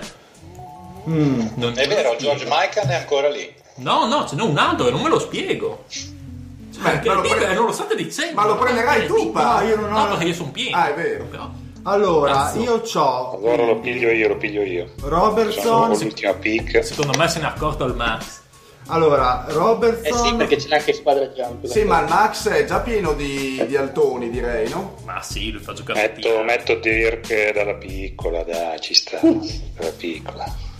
Allora, Robertson lo uso come PG, Nash come guardia, Irving come 3, Olajuwon come centro e mi manca ovviamente un 4. Un 4 che dovrà andare a sostituire ovviamente quella pick di Barclay. Pensavo anch'io di fare un qualcosa di, di piccolo e tra, tra le, le scelte era quello di mettere Bernard King assieme a Eh, Jay. Eh, Eh, E non s- male. Come punti soprattutto. gran... o andare, o andare proprio sul tradizionale per Beh, ma Dile, scusa, tu hai Olajuwon, no? Sì. Beh, scusami, potresti prendere il suo compagno di merende storico che ha giocato veramente a fianco a lui. ma io sto pensando sto pensando sono indeciso tra Bernard King e un grande della, della storia dei Suns come ala Ma prendi grande Bernard King che te li segna i canestri. Ma c'ha un ginocchio solo, Bernard King è un finito. Invece sapete che eh, scelgo il cuore, scelgo col cuore, prendo Connie Hawkins Eh beh, come 4. Quindi Connie! Connie, eh sì, quindi onoro quello a cui davano Eh, ma- l'MVP anche se non veniva. Connie Hawkins, scelgo il cuore, eh, poi è mancato poi quest'anno, anche, quindi Da Connie Island. Esatto, quindi vado su, su Connie. Lorenzo, la tua quinta pick? Allora, ho il lungone, quello che prende rimbalzi e segna, un super difensore, ho il finisher, ho il glue guy, la, la- la grande in James Worthy, mi manca il play che sappia far girare tutta questa squadra. Io vado sul profilo che negli anni 90 è stato sicuramente tra le point guard il giocatore più around, quello che sui due lati del campo è stato un fattore, l'unico forse che è riuscito a impensierire Jordan, vado con Gary Payton. Gary Payton. Eh, però Eh,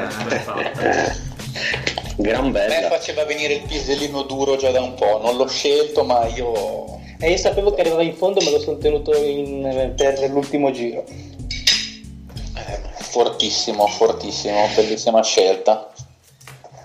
Tozzi, quindi abbiamo Larry, Bill Russell, Kevin Durant, McHale, come chiudi il tuo quintetto?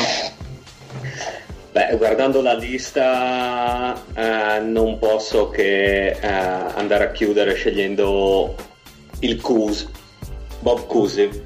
Vabbè, Mancava giusto lui, sì. che banale però. Eh, vabbè, al cuore non si comanda. E io l'ho lasciato a casa Fraser però. Eh, Eh, vabbè, se sei un finito non è colpa mia. Sì, ho capito, ma... tu hai scelto Cusi che Dio buono, cioè quando ho fa- era Mr. Basketball lui, Dio buono, mio padre era, era uno spermatozoo tra i coglioni di suo padre. Zio, Allora, ho scelto Iverson e lo tengo, co- e lo tengo come, come PG. Poi mi sono preso Garnett e Malone per sfondare un attimino sotto le ha fottuto planche. Malone con cui ho fottuto poi Barkley al deal. Baylor eh, come macchina da tutto quanto, da punti e mi serve una bella shooting guard di quelle dal 40% fisso e quindi mi scegli no, Reggie Miller. Ah, beh, certo. No, ben fatta. Poi tocca a me, allora io Stockton, Havlicek, Barkley, Havlicek, Barkley e Chamberlain. Quindi ho Stockton e Havlicek che insomma possiamo passare la palla. Barkley, Chamberlain, lo stesso Havlicek, macchine da punti. Mettiamo un'altra macchina da punti. Mettiamo Dominic Wilkins. Bravissimo. Ammazza. Eh sì, ma tu ti riferivi a lui? No, no. No, perché No, parta- pa, dicevo col Pat quando parlava del lungo. Vediamo se c'è Io parlato, trio. ovviamente. No, no, no. Eh, intendo Wilkins ovviamente da 3 con un Havlicek da 2, visto che comunque era anche un giocatore abbastanza Sì, sì, duttile. No, c'è un lungo, un 5. Un 5 di San Antonio. Ammiraglio? C'è un 5, c'è un Eh, 5 sì, San Antonio. che- allora io in realtà mh, con il cuore avrei scelto il mio idolo della mia gioventù, Chris Mullin. Però non posso, non posso passare il lungo che è rimasto lì e nessuno l'ha, l'ha scelto fino adesso. Quindi andrò col quintettone con in centro David Robinson. Esatto, era proprio lui. Eh, sì. Sì, immaginate. Oh, ma io non sono d'accordo, allora è rimasto anche Patrick Ewing, eh, che Ah, nessuno è dello ha stesso livello. E Bill Walton anche nei centri. Dio. Eh, delle due, ecco. Sì, Ma David Robinson non- Eh, Perfino tu- meglio di eh, Patrick Eh, Ewing, Robinson non so. è una carrierona, dai. All- Ma se si è fatto aprire il culo da Olaju, chi cazzo è? Allora, Non è ragazzi, allora, un attimo di... Ah, esatto, andiamo, a piangere andiamo, da Rodman a dire ti prego aiutami a marcare Olaju e Rodman diceva cazzo voglio sto Allora, facendo, andiamo- sto facendo and- la banda ragazzi, andiamo con il recap finale Allora, facciamo adesso, time. facciamo così, c'è la recap, andiamo in pausa. Eh, il Lorenzo ci fa i calcoli eh, di quale quintetto è migliore, diciamo adesso farà vediamo. la classifica dei Una volta che quintetti. torniamo dalla pausa ci sarà, diciamo, il playoff di questi quintetti e vediamo chi ha avuto ragione, diciamo Esatto. così. Quindi i quintetti Allora- sono Fede, Fede c'ha Isaiah Thomas, Michael Jordan, Rick Barry, Alvin Hayes e Moses Malone. Oh yes. Mario Bruno, molto più moderno, Curry, Drexler, LeBron James, Webber e Shaquille O'Neal. Poi il deal con Nash e Robertson, Irving, Julius Irving, Connie Hawkins e Hakim Olajuwon. Poi c'è Lorenzo con Peyton, Kobe Bryant, Scottie Pippen, James Worthy e Jabbar da centro. Il Tozzi che è super verde. C'ha Cusi. Eh, scusa, il Tozzi c'ha Cusi, Bird, McHale, Russell e Durant. Cioè, ma è una roba. Aveva detto che ci avrebbe stupito eh, con pochi giocatori di Boston. Ma è solo quattro. Il bello è che poi critica lo Stefano Grossi. Perché per il Pride. Sì. esatto. Lo zio che aveva iniziato forte con Iverson, poi secondo me un po' perso, no? Iverson, Reggie Miller, Baylor, Malone e Garnett. Io, cioè il Patrick, con Stockton, Wilkins, Havlicek, Barkley e Chamberlain e il Max con Magic Johnson, Jerry West no- e poi alti, un bel, bel gruppo di belli altoni, bei lunghi, Nowitzki, Duncan, David Robinson. Ma ragazzi, prima di andare in pausa e di sapere appunto i conteggi di Lorenzo, di questi grandissimi voto playoff tra di noi.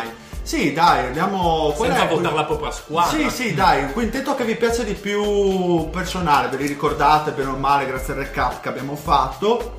Quindi partirei dal Pat. Io sto guardando, è difficile, è difficile.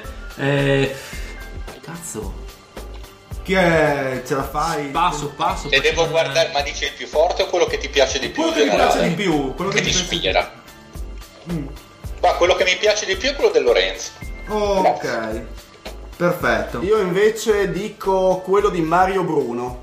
Ok. Mi sono deciso tra Lorenzo e lo zio che c'ha Iverson.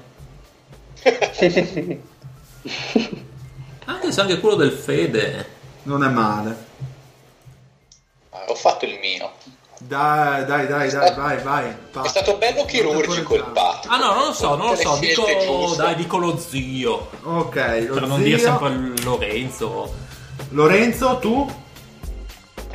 Eh, allora, mi piace quello del Max Jordan perché non è convenzionale con tutti quei centimetri, con... eh, eh, eh, eh, eh, quello di Tozzi andrebbe bene ma è un po' troppo verde forse, però comunque se guardiamo i giocatori senza divisa secondo me funzionano bene insieme. Sì. I nudi sono più belli.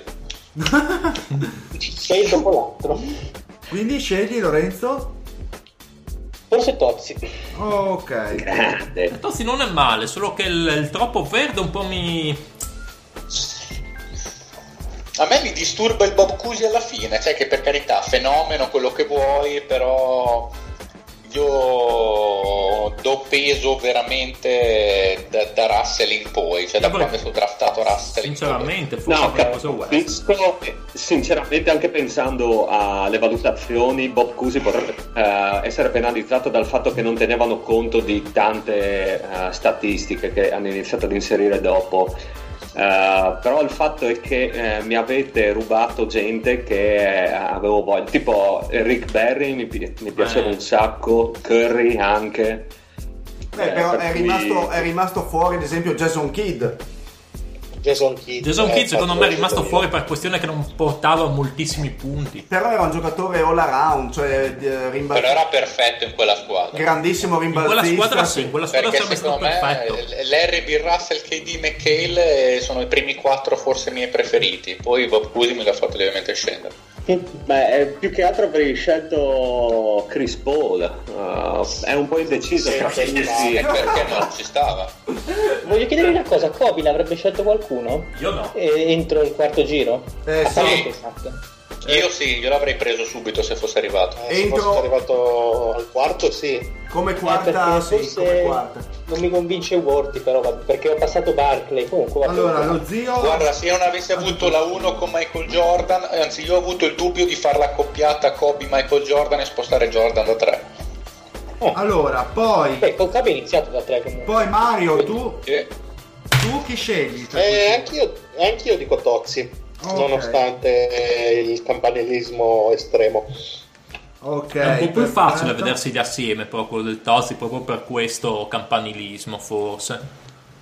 Boh, sì, ci sono anche McHale e Bird che hanno giocato insieme effettivamente, Russell e. Cusi e Russell, quindi è un po' più facile immaginarsi di forse. Eh, Max, tu? Allora, a me piace abbastanza il, ehm, è un bel quintetto quello del Lorenzo sicuramente, ma il numero uno secondo me se li metti in campo questi quintetti qui, il quintetto di Mario Bruno spacca tutto. Ma si E vede che tu ne capisci. Mario Bruno. Bruno. Voto Ma quanto mi piace la voce del Max, porca puttana. Se me la presti io vorrei fare le chiamate tipo alle ragazzine la notte con Ecco. tu, se tu mi fai la voce bassa così se Vai. Ma sai quante ragazzine faresti venire con la voce del Max Jordan? di sicuro più di quelle che faccio venire con la mia Indubbiamente. Quindi eh, Tozzi? Tozzi l'aveva detto No, no. Tozzi, dimmi chi ti piace. Eh, io sono un po' indeciso anch'io tra quello del Mario Bruno per eh, la fisicità, ma anche quello del Max Jordan per i centimetri. Eh, ma vado, vado sui centimetri, dico il Max Jordan. Oh, È molto interessante. Grazie, grazie, almeno un punticino. Perfetto. E tu Dile? Ma io sono abbastanza indeciso. Mi piace anche quello del Pattam, eh, sinceramente, perché Eh, perché segna come se non ci fosse un domani. sì, mm, eh, sono quelle tipiche squadre che piacciono a me, quelle con i cannoni sempre spianati. Poi c'ha due giocatori che sono il mio co- corazon che ho dovuto lasciare da parte, ovvero Barkley e Havlicek, e quindi do il punto al Pat. Quindi fra di noi diciamo il miglior quintetto è quello del Mario Bruno. Bruno assieme anche a quello del Totti. Bene, adesso andiamo in pausa, facciamo Adesso pausella. e poi vi aggiorniamo. Esatto, perfetto. Pausa. Bella. bella boy, da da da da. She said, boy, da da da da. Come sting me like the stingray that killed the crocodile hunter. She said, boy, da da da da. She said, boy, da da da da. Come sting me like the stingray that killed the crocodile hunter. Yo, talk to my swagger, told it that it's showing off. In the club, popping bottles, money blowing off. Money man with a plan to get it popping off. I got the Midas, you can see my swag rubbing off. In the corner with a hottie rubbing up. Haters in the other corner wondering how I doubled up and how outside is and now DT doubled up, matching the color of my Ralphie. See me stepping up, living in West of London, trying to live it up. Now a lot of haters wanna give it up. They love my rhythms, bro. Watch every video, multimedia, even Wikipedia. All work, no play. Never find me clutching the jack of the genres. Never find me watching. Bet I could make it wide. I bet you I could make it wide. Boy, She said, boy. Come sting me like the stingray that killed the crocodile hunter. She said, boy, da da da da. She said, boy, da da da da. Come sting me like the stingray that killed the crocodile hunter.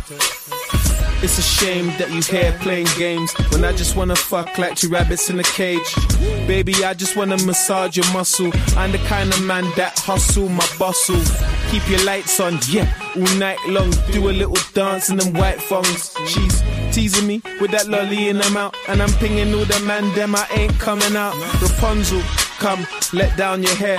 Take off your bra and baby, come over here. Yeah, you put me in a trance, call the ambulance. Cause the screams you gon' hit after this lap dance. Whether slow or fast, my hitting's gonna last. Well over half past, ain't nothing half heart. You know she love it when I'm all up in her ass clock. If you don't want scar shots, then why start? Bet you I could make you white. She said, I bet you I could make you white. Don't act all bossy inside. I bet you I ain't gonna waste your time. Boy, la la la la. She said, boy, la la la la. Come sting me like the stingray that killed the crocodile hunter. She said, boy, da da da da. She said, boy, da da da da. Come sting me like the stingray that killed the crocodile hunter. Smoke a hard spliff to chase the wine I'm drinking. I got chicks calling for links while I'm linking. Like blinking, I do it without thinking. I'm at the pink ting, cause I make the pink ting. 50 notes getting inking, you ain't got an inkling, cause. West London got the ends on smash. I just ordered another bar of ash, so you could fill your garden with ash, and I could just depart with my cash. Got another fresh, pretty banger to mash, and I told her wear something so my car could match. A nigga said it's getting harder than Mac. I say it's harder than that. I bet you I can make you wine. I bet you I can make you wine.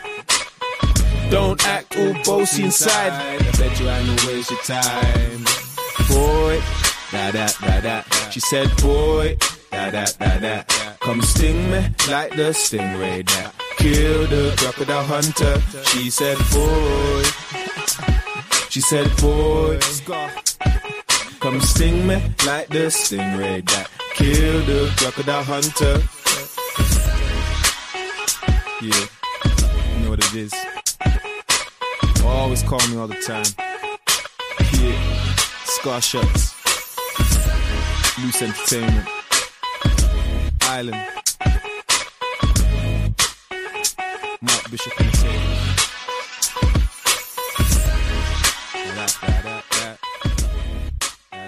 che tette ha quella lì? Ho cercato le foto nuda, ma non ci sono. Basta, Fede, fermati! Bentornati! Ben- benvenuti, bentornati alla seconda parte di The Homies, mentre il Fede è andato a toccarsi, abbiamo capito da questo preambolo. Allora, mentre finiamo il calcio... No, perché sono andato a toccarmi? Sono qui a toccarmi. Dovete guardare. E sento il flap flap. Esatto, perfetto. Mentre Mentre finiamo aspetti- il calcolo, andiamo Esatto. con la risposta. Intanto la prima domanda Del del ghetto 21 e poi con la seconda. Allora, devo dire che il Tozzi ha indovinato al tennis. Perfetto. Porta- grande! Palle! Ma vieni! Oh, Eh, i certi Mario che mai. hanno rotto il cazzo. eh, il Mario Bruno non indovinerà mai, no? Non Ma Non conosce... indovino- ma neanche se ci fosse una sola opzione indovinerei, è incredibile, questo No. proprio non lo riesco a conoscere quest'uomo dietro il mito. Indovini questa, dai, me lo sento. Per hai proposto tu delle domande, non può che non. Cioè, una indovinerà. Scusate la domanda, perdonatemi, ma il, il Get Uno Special Guest che feci io, qualcuno aveva indovinato? Eh, Non credo. Sì, eh, Sì, il Giorgio. Il Giorgio, l'unico. È vero, è vero, è lui, ragazzi, non mi conoscete per niente. Eh, ma il Giorgio ti Ma il conosce. Giorgio sì, per questo vincerà un viato da Luca Parodi. Ah, perfetto. un soggiorno di una settimana a casa del Luca Parodi, che quindi non gli darà niente essendo genovese. La seconda domanda è: il gesto più romantico del Patrick? Ah, perfetto. ecco qua i miei primi punti. Ha dato ha lasciato lì 50 euro sul comodino. L'opzione 1 potrebbe essere molto vicino a quello che dice il Fede. L'opzione 1 è: mostrò. Ovviamente si parla del gesto più romantico con la mia donna, non con Eh, con le sciacquette che tiri su così. bomba, magari boh, di- Eh, di essere chiari. Mostrò la sua Ma per me erezione. in quei 30-35 minuti di passione quella è la mia donna. Vai, Ma vai. gesto vai. romantico. Gesto romantico su che scala? Scala fede o scala persona normale? Persona normale. Ah, perché tu sei una persona Cioè, normale. nel senso, scala, scala, boh, scala Patrick, non lo so. Fate un po' voi, quello che potrei aver fatto. La patero. Quindi l'opzione 1 è mostrò la sua erezione alla donna dicendole questo è l'effetto che hai su di me. Ah, perfetto, molto romantico. Questa è la scala normale. Opzione 2, molto, molto più romantica, portò la sua donna di allora a Caposunio a mangiare pesce al tramonto, però lui si ingozzò troppo. La serata finì con il Patrick che vomitava e la sua donna che gli reggeva la testa come nei fumetti di Lupo Alberto. Mi devo essere perso qualche puntata di Lupo Alberto. Eh, Il fumetto quando vomitava la talpa e lui gli reggeva la testa. Eh, reggimi la Ah, testa, sì, reggimi la testa che non ce la faccio. Opzione 3. Portò la sua donna a fare un giro in barca al tramonto sul mare delle Andamane. Prima, appunto, le mostrò il mare, poi la portò in branda come insegna gli acchetti. Ah, perfetto. Opzione 4. Portò la sua donna in un ristorante piuttosto notevole e per la prima, vo- prima e unica volta in vita sua pagò la cena. Tuttavia i due litigarono perché lei voleva concludere la romantica serata a casa a fare l'amore. Lui invece, che si era ciucciato un bel po' di vino ed era carico per fare festa, uscì abbandonando la casa. Perfetto. Opzione 5. Sei un imbecille. L'opzione 5 è un, un giorno il padre uscì prima da lavoro per preparare una serata con la sua donna si recò a comprare olio per massaggi, candele profumate e una scatoletta di cioccolatini nella cioccolateria più famosa della città per la modica cifra di 150 euro. Porca troia! La serata però finì senza accendere le candele, senza massaggi, senza sesso, con lui e la donna che si abbuffarono di cioccolato e basta. perfetto, perfetto. Mi sembra tutto molto romantico. Quindi potete sentire Esatto, liberi. Fede, vai, inizia. Eh, no, non fatemi iniziare. Devo pensarci bene. E inizia lo zio, tanto non la sa. Ma io, io dico quella del, del buon cibo di pesce con il padre che vomita abbondantemente, rovinando così la deliziosa serata. Ma io vado su quella del era troppo ciucco per, far- eh, per trombare, poi è andato a far festa perché il fatto, la dinamica del eh, pagare una cena secondo me non si confa al No, ma tu devi indovinare quella giusta. Ah, quella giusta, Il gesto me. più romantico. Esatto, il gesto più romantico secondo me è quello, quello Ah, del ok, cicciarsi il vino. Poi Tozzi? Eh, quella che paga la cena la vedo molto improbabile. Eh. Sembra così incredibile. eh. Sì. Eh, ma anche che spenda 150 euro, ma siamo impazziti. E tra l'altro nella stessa frase ci mette pure che era lavoro, ma... Cioè, Ma quando? No, un attimo, la cena era la 4, i 150 euro era un'altra roba che non era la cena, era la 5. Sì, sì, sì, sì, no, Ah, appunto. ok. Quelle due lì, secondo me, sono follia pura. Ah, secondo me la cosa più romantica che il fa possa concepire è mostrare le, le erezioni.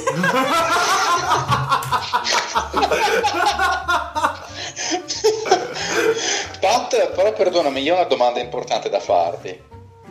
Tu hai detto di elencare il gesto più romantico, ma quindi una sola è vera e le altre sono proprio false o No, sono tutte vere e io devo scegliere quale io penso che sia la più romantica tra le cose che sono tutte vere? Ah no, ce n'è una vera e le altre sono più o meno vere. Alcune possono essere false, alcune vere ma non del tutto. Quindi le hai mistificate. Esatto, come il suo solito. Come la sua erezione. Alcune sono del tutto false, alcune hanno dei Qui- tocchi di qui- quindi verità. Fede, cioè- vai. In realtà nessuno ha mai visto Io un'erezione sono del in dubbio tra i 150 euro di cioccolato bruciati o lui carico come un puma che non capisce che c'era da scopare perché secondo me non è che ha rifiutato la scopata, era così carico che non ha capito che lei voleva scopare ed è andato via carico come un puma. Esatto. sei carico per fare la festa. E ti dirò che io scommetto sul fatto che era troppo carico per- ed voleva far festa ciucco con il vino. Eh, allora sei come me, credi anche tu nella- nel potere del far festa. Mario, vediamo se la zecchi almeno una. Allora, siccome io credo ne- nelle storie a lieto fine, vado col pesce al tramonto che si ripropone poi sotto diversa forma. Anche io, anche io pesce. Anche Lorenzo va sul pesce. Manca solo il Max, il primo fan del Patrick, chissà cosa potrà rispondere. Se non abbiamo Sicuramente anch'io volevo indicare la boffata di pesce finita male. Questa cioè, fa Ma vedo che sempre. voi, voi siete molto romantici. sempre- perché c'è, sempre, c'è sempre il suo perché così. Forse siete più romantici di me addirittura. Perché vedi Caposunio, il pesce. Ah, è l'erezione allora quella giusta? Eh, non si sa. Lo sapremo. Che più che, più che una, una serata romantica è tipo un miracolo di Lourdes. Però poi non è detto, magari è falso, magari non riesco ad avere lezioni. Bene, quindi andiamo con la domanda del condominio. Sì, Un altro sì, sì, giochino, eh, mentre chi Lorenzo- vuole, chi è pronto, mentre Lorenzo fa i calcoli attendiamo. Ok, quindi puoi dire i risultati del primo turno intanto. Ah, beh, diamo i risultati del primo turno, sì, dai. Allora, Diciamo solo che abbiamo messo a confronto la squadra del Fede contro quella del Max, quindi il Fede aveva Isaiah Thomas, Michael Jordan, Rick Barry, Elvin Hayes e Moses Malone e il Max aveva Magic Johnson, Jerry West, Nowitzki, Duncan e David Robinson e ha vinto il Fede 124 a 114. Esatto. Poi abbiamo messo a confronto Però complimenti a Max. È stata una bella sfida questa. Lorenzo E contro quindi Tozzi. semi- il primo semifinalista è il Fede. Il Fede è il primo. Che va contro o Lorenzo o Tozzi. Lorenzo va a Peyton, Bryant, Pippen, James Worthy e Jabbar. Il Tozzi va a tutti i Celtics e Durant, cioè Cusi, Durant, Bird, McHale e Russell. E incredibilmente ha vinto il Tozzi 104-88. praticamente spazzando via Lorenzo. Eh, ma perché gli avevo detto quando, preso, quando aveva preso Kobe, se vi ricordate, avevo detto no, hai perso. E infatti è stato così. Poi c'è Pace Mario, della morte del Pat. Mario Bruno contro il Patrick. Il Mario Bruno con Curry, Drexler, LeBron James, Chris Webber e Shaquille O'Neal batte il Patrick che schierava Inspiegabilmente. Inspiegabilmente, sì, un bug del sistema sicuramente. Stockton, Wilkins, Havlicek, Barkley e Will Chamberlain lo batte 98-93 inspiegabilmente non si sa come fa solo 93 Ma però facciamo Patrick. un'aperta chiusa parentesi del fuori onda in cui Lorenzo sbaglia di dare il risultato e dà vincente il Pat col sommo ludibrio del Pat dove va in giro a dire ballando per la stanza ci goda di aver battuto il Mario Bruno poi Lorenzo rettifica subito dopo due secondi dicendo no ragazzi mi sono sbagliato il Pat perde vince il Mario Bruno e il Pat praticamente È caduto in un silenzio tombale. esatto si è chiudato dicendo impossibile ma certo è impossibile Will Chamberlain in una stagione faceva 50 punti di media gli metto vicino Stockton faceva 15 assist di media metti alcuni disperati tipo Barkley, Havlicek e Wilkins e che cazzo vinci come faccio a fare 93 punti sta squadra Eh, perché gli altri sono dei disperati. eh. E il deal è lo zio. Il deal aveva Steve Nash, Robertson, Oscar Robertson, Julius Irving, Connie Hawkins e Olajuwon contro lo zio che aveva Allen Iverson, che appunto io ho perso perché lui mi ha preso Allen Iverson, io lo so. Reggie Miller, Bailo, Carmalone e Kevin Garnett e vince lo zio 111 a 105 con una grandissima prestazione di Allen Iverson Ricordiamo. 20 punti, 13 assist e E due solo- palle perse solo due. solo due, una cosa mai vista e vince, va contro il Mario Bruno e poi sapremo i risultati delle semifinali. Esatto, esatto. Sapevo che dovevo prendere Bernard King. Ma veniamo ora al secondo piccolo giochino E che sapevo che dovevo prendere pensato che- per questa specialissima puntata numero 100, quindi il Patrick ha ideato un interessante gioco dove immaginiamo di vivere in una città nostra scelta, in un condominio nostra scelta. Bello quindi o brutto. Bello o brutto, di alta classe o te- una tipica topaia del Sud Esatto, America. esatto, praticamente è questo. Se doveste trasferirvi a vivere all'estero, a vostra scelta dove, in un condominio che può essere bello o brutto, quali numero a caso, possono tre- essere 3, 4, 5, vedete voi, giocatori, personalità dell'NBA o del basket anche in generale, insomma, vedete voi. Vorreste che abitassero con voi nel condominio e perché? Cosa potrebbe succedere? Quali sarebbero le, dinami- le dinamiche condominiali e anche come si legherebbero queste personalità alla vostra vita in questa città, tipo nell'andare in giro, nel fare i pazzi, non so cosa fate voi nel tempo libero. Troppo ecco. complicato. Dai, inizio io, così... Ah, sì, eh. sì. Ma se non te l'avevi preparato, Ma già- dai, sì, ci sono, ci sono. Vai, vai. Allora, come città scelgo la tranquilla Buenos Aires. Perfetto. Città che si sa, gli argentini sono persone tranquillissime, a modo, educate, dai modi gentili. Ran- Rancorose della terra. Esatto, perché sono dei meticci bastardi. Giusto per non tirarci giusto per non attirare delle denunce praticamente il Jordan si sta pentendo di presenziare ma, ma, ma cioè, lo, lo dice proprio la, cioè, lo, lo dice la storia. vabbè a posto andiamo avanti Lo dice la storia, insomma, che sono... tu, ehm, se tu eh, scorpori la desinenza, la parola latina bastardo, Viene in fuori è- è Buenos Aires. e, quindi, andiamo avanti andiamo avanti e quindi io vivrei nel centro, anzi in prima periferia di Buenos Aires, quindi tipo a 100 metri dal centro. Con del- a Palermo. E praticamente sì. eh, Non con- Palermo in Sicilia, eh, c'è un quartiere. C'è un no, sì, però eh. no, no io, io quando hai detto Palermo pensavo al giocatore di Esatto, calcio infatti io vorrei vivere nella- nello stabile con sotto di me Martin Palermo perché Martin Palermo fagli tirare i rigori mi raccomando che Esatto, bravo che si sa che è persona, persona moda ed educata. E poi nel, nel mio stesso piano vorrei, ovviamente io nel mio, bel, nel mio bel salottino, insomma un bel appartamento moderno da 150 metri quadri e sullo stesso piano vorrei avere così per fare, proprio per passare le mie giornate, non solamente le serate, persone interessanti come Rashid Wallace, Ah, perfetto. e Lamar Odom. E... Perché Lamar Odom? E perché si sa che lui quando c'è un vizio lui c'è sempre nel mezzo. Ah, perfetto. Ci metteresti una delle Kardashian lì? No, no, ma, no, no, ma io proprio voglio andare dalle autoctone perché secondo me sono Possono donne regalare poi insieme alla gra- Maroda. grandi soddisfazioni perché nel frattempo anche le picchi e, e non sporgono denuncia perché non hanno possibilità economiche.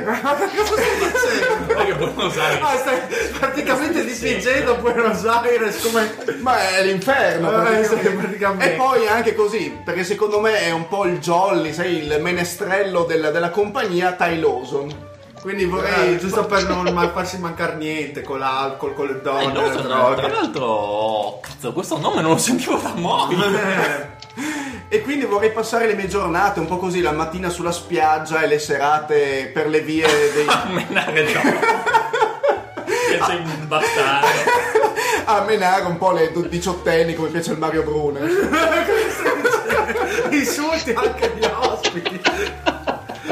Cioè, praticamente lo zio si sta cercando di escludere dal, dal podcast con plurimetri. E ci sta riuscendo in poco tempo. Esatto. Diciamo che lo zio ha degli- un po' un problema di soldi in questo periodo, sta cercando di andare in carcere. Esatto. Così vive alle spalle nostre. No, così anticipo la finanza. È la polizia postale che preme sul Max. Quindi dopo chi va? Il con Totti si era preparato, mi pare. Esatto. Ma avevo preparato qualcosa. Allora, come città, sinceramente, non saprei. Eh, Londra. Diciamo una città. Ah no, Londra. No, Londra no. Non offre niente. Eh, eh, sì, non lo so, una città Ah, medio grande, delle dimensioni di Parigi, però più calda. Un, A buia? così. Ah. Parigi in estate Sì. Che ride? Parigi in estate. È una freddura. Eh, Queste battute un po' così. Ma tipo Mogadiscio, una cosa del genere. sì, sì, sì, tranquillo. Antananarivo Ehm, e io avevo pensato che eh, mi piacerebbe avere un eh, Ricky Davis nella porta accanto perché fa sempre comodo avere uno spacciatore no, vicino quando hai voglia no? suoni il campanello e- E c'è- ed è una- Ti apre Davis. Perché non credo che a Mogadiscio. sai qual è il rischio però che si faccia l'auto assist tipo ti passa la canna ma in realtà se la riporta, se la riporta a se stesso se la fuma tutta in faccia È vero, beh, però ripeto, fa sempre comodo. Eh, poi mi piacerebbe veramente avere un Shaquille O'Neal vicino perché è sempre un buon tempone, ti, ti tira sempre su di morale, ti fa un due battute, ti scorreggia in faccia. e secondo me lo faceva ne- negli spogliatoi. Sì, per quello c'è stata tensione tra Kobe e lui. Sì, sì. E Tra, tra l'altro apprezzava parecchio Kobe, eh, era il suo momento preferito. Eh, sì, no, ma un c'ha un culo taglia 82, si scorreggia in faccia, ti divulge la pelle. No, poi ehm, avevo pensato a- ad avere anche un Manute Ball come vicino. per avere un Beh, certo certo, vai in Mogadiscio, sì. per cambiare la benissimo. benissimo senza usare la scala Ma no, ma perché è, è una di quelle persone eh, talmente strane che tu ogni giorno la vedi passare e lo guardi con ammirazione, ma anche un po' di timore. Un- secondo me è un. È- è- è- senza, senza interagirci, semplicemente vederlo passare così ogni giorno, vedere come non passa sotto i, eh, sotto i soffitti, nelle porte, così, scherzi. insomma. Derisi Manute Ball, grande. Grande Tozzi. E, mm, poi però mi piacerebbe anche avere Michael Jordan perché quando ho voglia di andare a buttare via un po' di soldi di cui io notoriamente sono pieno, non so che cosa farmene di questi soldi, almeno lui mi può indicare le, le migliori bische cittadine dove andare a giocare illegalmente, puntare soldi così. Eh, tra lui e Ricky Davis eh, so benissimo come spendere i miei soldi nella maniera migliore, diciamo. Vabbè, perfetto, perfetto. Grande. Tozzi. Esattamente. Poi con chi... direi che io andrei a vivere ovviamente in una città calda dove si spende poco e si gode alla grande, direi una Bangkok. Un Ok. bel condominio, non di merda, ma bello, con piscina, robe, non per quei 500 euro al mese che spendi, insomma. E a- vorrei avere, se vi ricordate, intanto Javaris Crittenton, voi, sa- voi sapete un po' che personaggio è, Me, la- me l'hai rubato. Io, Che io non so vive? come tu abbia fatto. che vive, che smazza assieme alla stanza a Glenn Rice Jr., altro personaggio che con le armi ci ha avuto a che fare. Eh beh, certo. E nello stesso momento avere, se vi ricordate, il giocatore, il fu giocatore dei Pelicans e anche il fu uomo, Bryce de Jean Jones, che è deceduto entrando per sbaglio nella porta sbagliata e gridando, cercando la, la ragazza. Lui entrerebbe nella porta di sti due, loro lo ridurrebbero come... Avete presente Hitler nel film di, di Tarantino? Così lo ridurrebbero. E quello mm, farebbe vivere meglio. Ah sì, perfetto, povera anima. Poi sarebbe Brooke Lopez. Perché Brooke Lopez?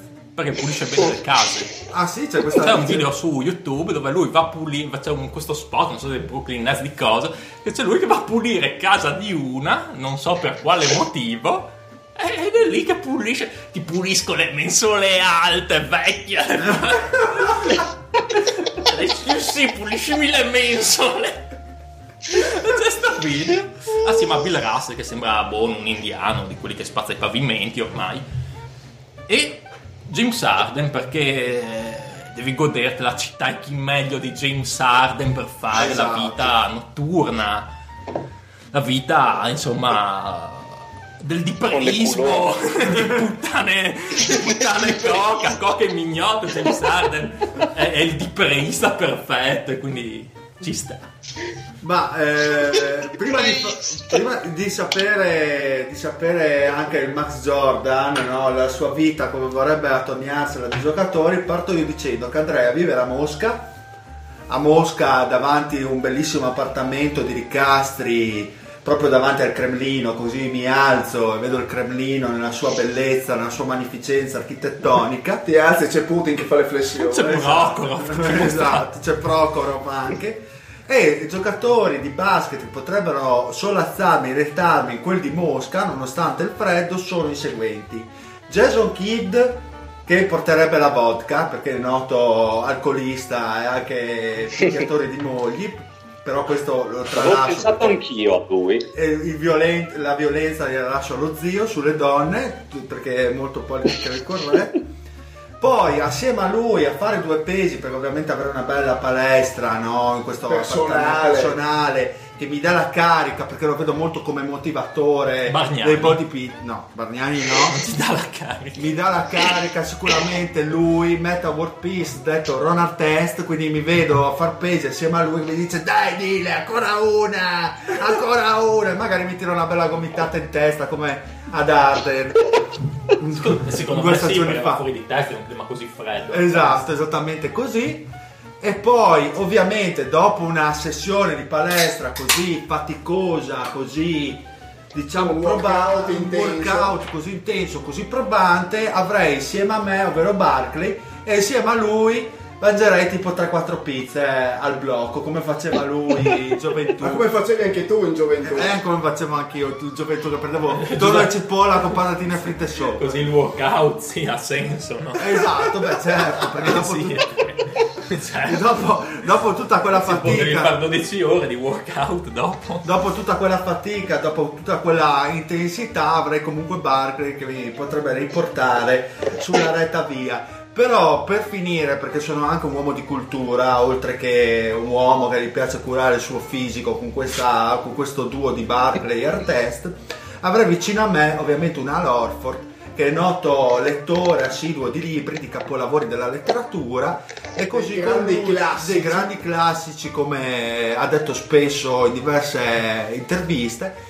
Sarei lì a leggermi qualche bel mattone di letteratura russa assieme a lui, proprio quei gli angoli di lettura dove... Ma secondo me all'Orford legge Fedro, è il massimo che riesce a leggere. No, no, invece è un uomo di cultura, per quello mi, ha sempre, mi è sempre piaciuto. Allora, quindi lì, questo momento così estenuante dopo il workout e le pizze, anche un po' di letteratura ci sta, ci sta. E dopo, come paron del condominio, ovviamente Silver o Ste- e Stern insieme, così magari riusciamo a fare qualche subaffitto, qualche cosa così. Beh, ma sai mi, mi hai parlato di capo, capo androne, lì, capo appartamento, mi è venuto in mente Stern che però si trasforma in quello di principe cercamoglie. Sai nel, nel nerazzo col, col sigaro in bocca che affitta l'appartamento a, sì, sì, al, a Lady Murphy.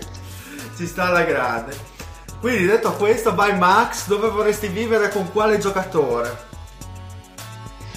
Allora, mi avete dato il tempo di pensare, ho fatto una pensata e devo dire che mi piacerebbe molto andare a abitare a Dallas, in uno di quei bei grattacieli tipo ehm, dove, abitava, dove abitavano i finanzieri di Dallas con JR, quella gente lì dei vecchi telefilm anni sì, 80, esatto. però in questo grattacielo ci sarebbero i giocatori dei Mavericks, Ah, che sono de- delle sagome. Ah beh, Dio, Perché, direi. eh, ad esempio mi piacerebbe andare downtown con ehm, della gente con cui si becca di sicuro, fra cui Novischi e il grande Salame Giri, che sono due, due personaggi con cui uscire la sera sicuramente per beccare delle bastonate probabilmente. Oppure, oppure ehm, un altro bel uomo tipo Yogi Ferrell, uno dei giocatori più brutti di tutta l'NBA eh, e anche eh, un altro genio, Nerlens Noel, uno che insomma personaggio di un certo livello. Non per finire col simpaticone, col, col simpaticone del, del gruppo, il grande José Barea, eh, che sta simpatico più o meno a tutta, tutta l'NBA, quindi c'è un mattacchione. E anche a sua madre sta se simpatica. fosse, se fosse possibile, magari José Barea si- se ne va a fare un giro e, ti mi presenta la la moglie. moglie. La moglie. Si potrebbe Che è molto così più simpatica. conoscere.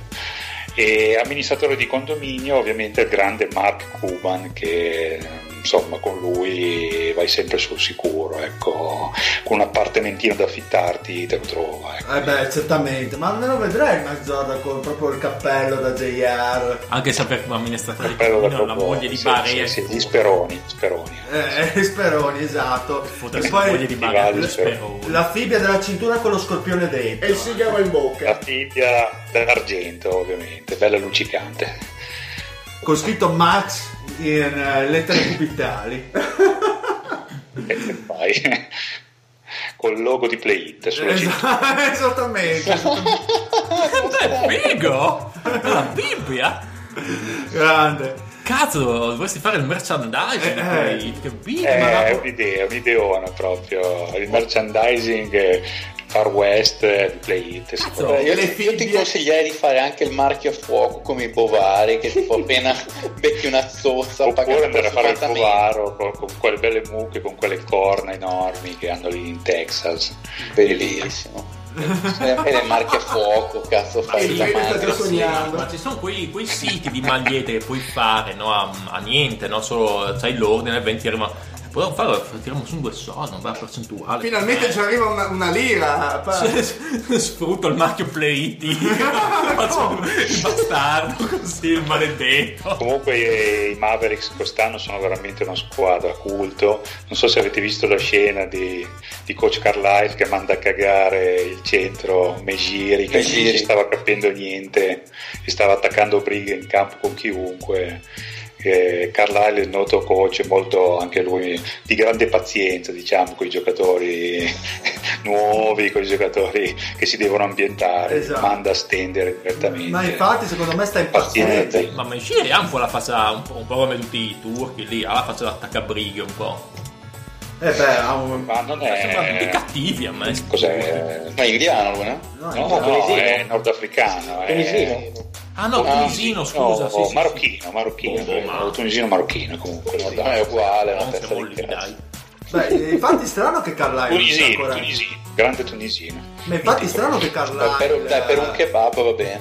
che barbaro, si sia contenuto barbaro, così a parte Megiri ok che bestemmia ogni volta quando vede i suoi giocatori fa qualsiasi Io cosa Dallas l'ho vista, sono nelle poche partite, penso di aver visto tre partite di Dallas quest'anno qua. L'unica che ha vinto Dallas, tra l'altro, sempre, che ha perso di poco. Quindi non, era, non, gli- non aveva la vena, sai, che gli viene sul, sul- sul capoccione lì. la- no ma rivedo- lo vedo molto, molto arreso alle, Era un alle- po' arreso, sì, Sì, un po' arreso. capisci io, io ho visto spesso Dallas perché è l'unica squadra che riesce a battere Phoenix quindi va ben così li vedo sempre con grande gioia ma tornando al giochino Il Mario che voleva vivere a Esatto. Trieste. No, aspetta, poi ce la volevo dire anche io la mia. Vai Ok. tu? Va- va- vai Lorenzo allora. No, no, va- va- pure Mario, non c'è Va, problema. volete.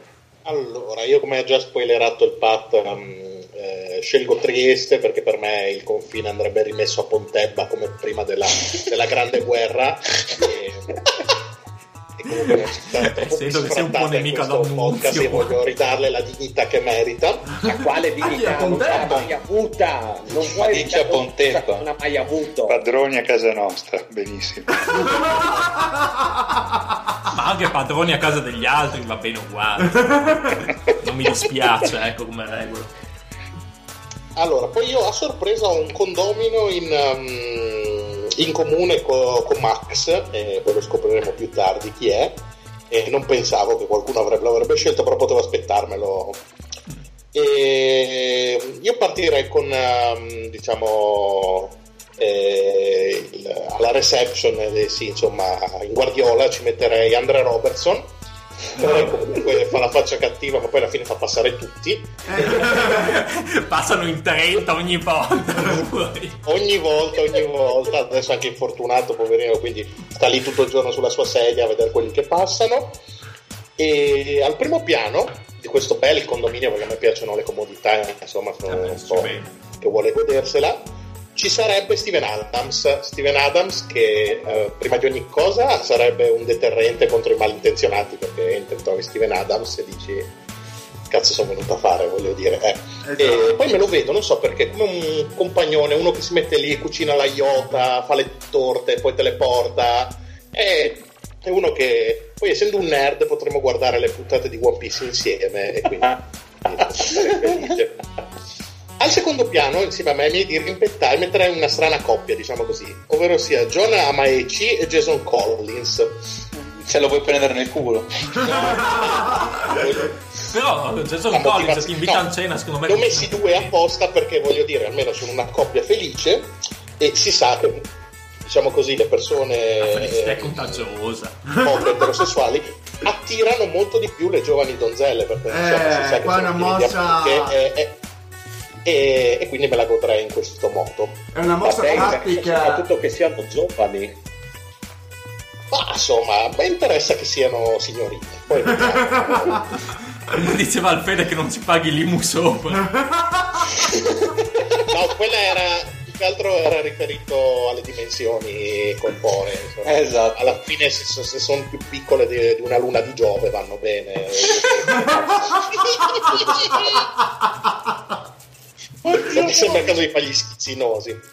E... Sì, sì. Ah, esatto. Ultimo piano eh, c'è il clan, eh, il clan latino, ovvero sia Grevis Vasquez, il buon JJ Barea e Walter Herman.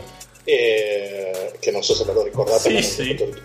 dei primi anni 2000, un quattro con i capelli lunghi, biondi, Un inutile, incredibile. giocò bene mezza stagione, ha preso i soldi, poi morì a Detroit, eh, non se ne seppe più nulla. E loro perché comunque la sera c'è bisogno un po' di salsa, merengue, un po' di, di movimento e queste feste latine so che animerebbero volentieri tutto il condominio e, e ne trarremo tutti grandi benefici insomma Ma- Mario, quando sai- a una certa Mario, ora sai cosa- punto mando Steven Adams su e dice ragazzi staccate la musica ed è finita Mario, sai una cosa? Quasi quasi porto tutti i miei amici da Buenos Aires a Trieste. Grazie zio. Andiamo a vederci le partite di Trieste insieme. Bravissimo. A proposito, anzi, no, non lo dico. Ecco, non dirlo. Non lo dire, non lo dire. Non lo dico. Quindi va a chi? Fede, lasciamo ultimo Lorenzo, dai. Se io la faccio molto molto molto breve perché non avevo voglia di prepararmi un cazzo. Io avrei detto Praga, ora che ci penso, ne andrei volentieri in un bel posto di merda a Bogotà. Proprio nella Bidonville delle Bidonville, quello è il peggio del peggio. Perché il Fede ha capito tutto. E visto Per- questo per perché vivere bene, devi andare nel mi sono detto che alla fine il, il viaggio migliore è quello che si fa da soli e quindi io con me a Bogotà ci andrei volentieri con Farmelo che è già morto che- Cosa viaggio col morto? Cos'era quel film incredibile? Weekend. Weekend col morto. ci andrei volentieri con Lembiase che è stracrepato prima per entrare in NBA e per ultimo metterei Cablo- Caboclo che non è morto ma secondo me muore a breve Ma portati anche Lady a questo punto. perché- Vivere con Farmelo nell'altra stanza la baby. Basta che non anche sull'altra visto piazza giocare dal vivo patrimoniale. Farmelo Fantastico. era un cesso in, in perecondo Ma il tuo giocatore preferito però Fede è Fab Melo. Eh certo, fammelo. Detto così.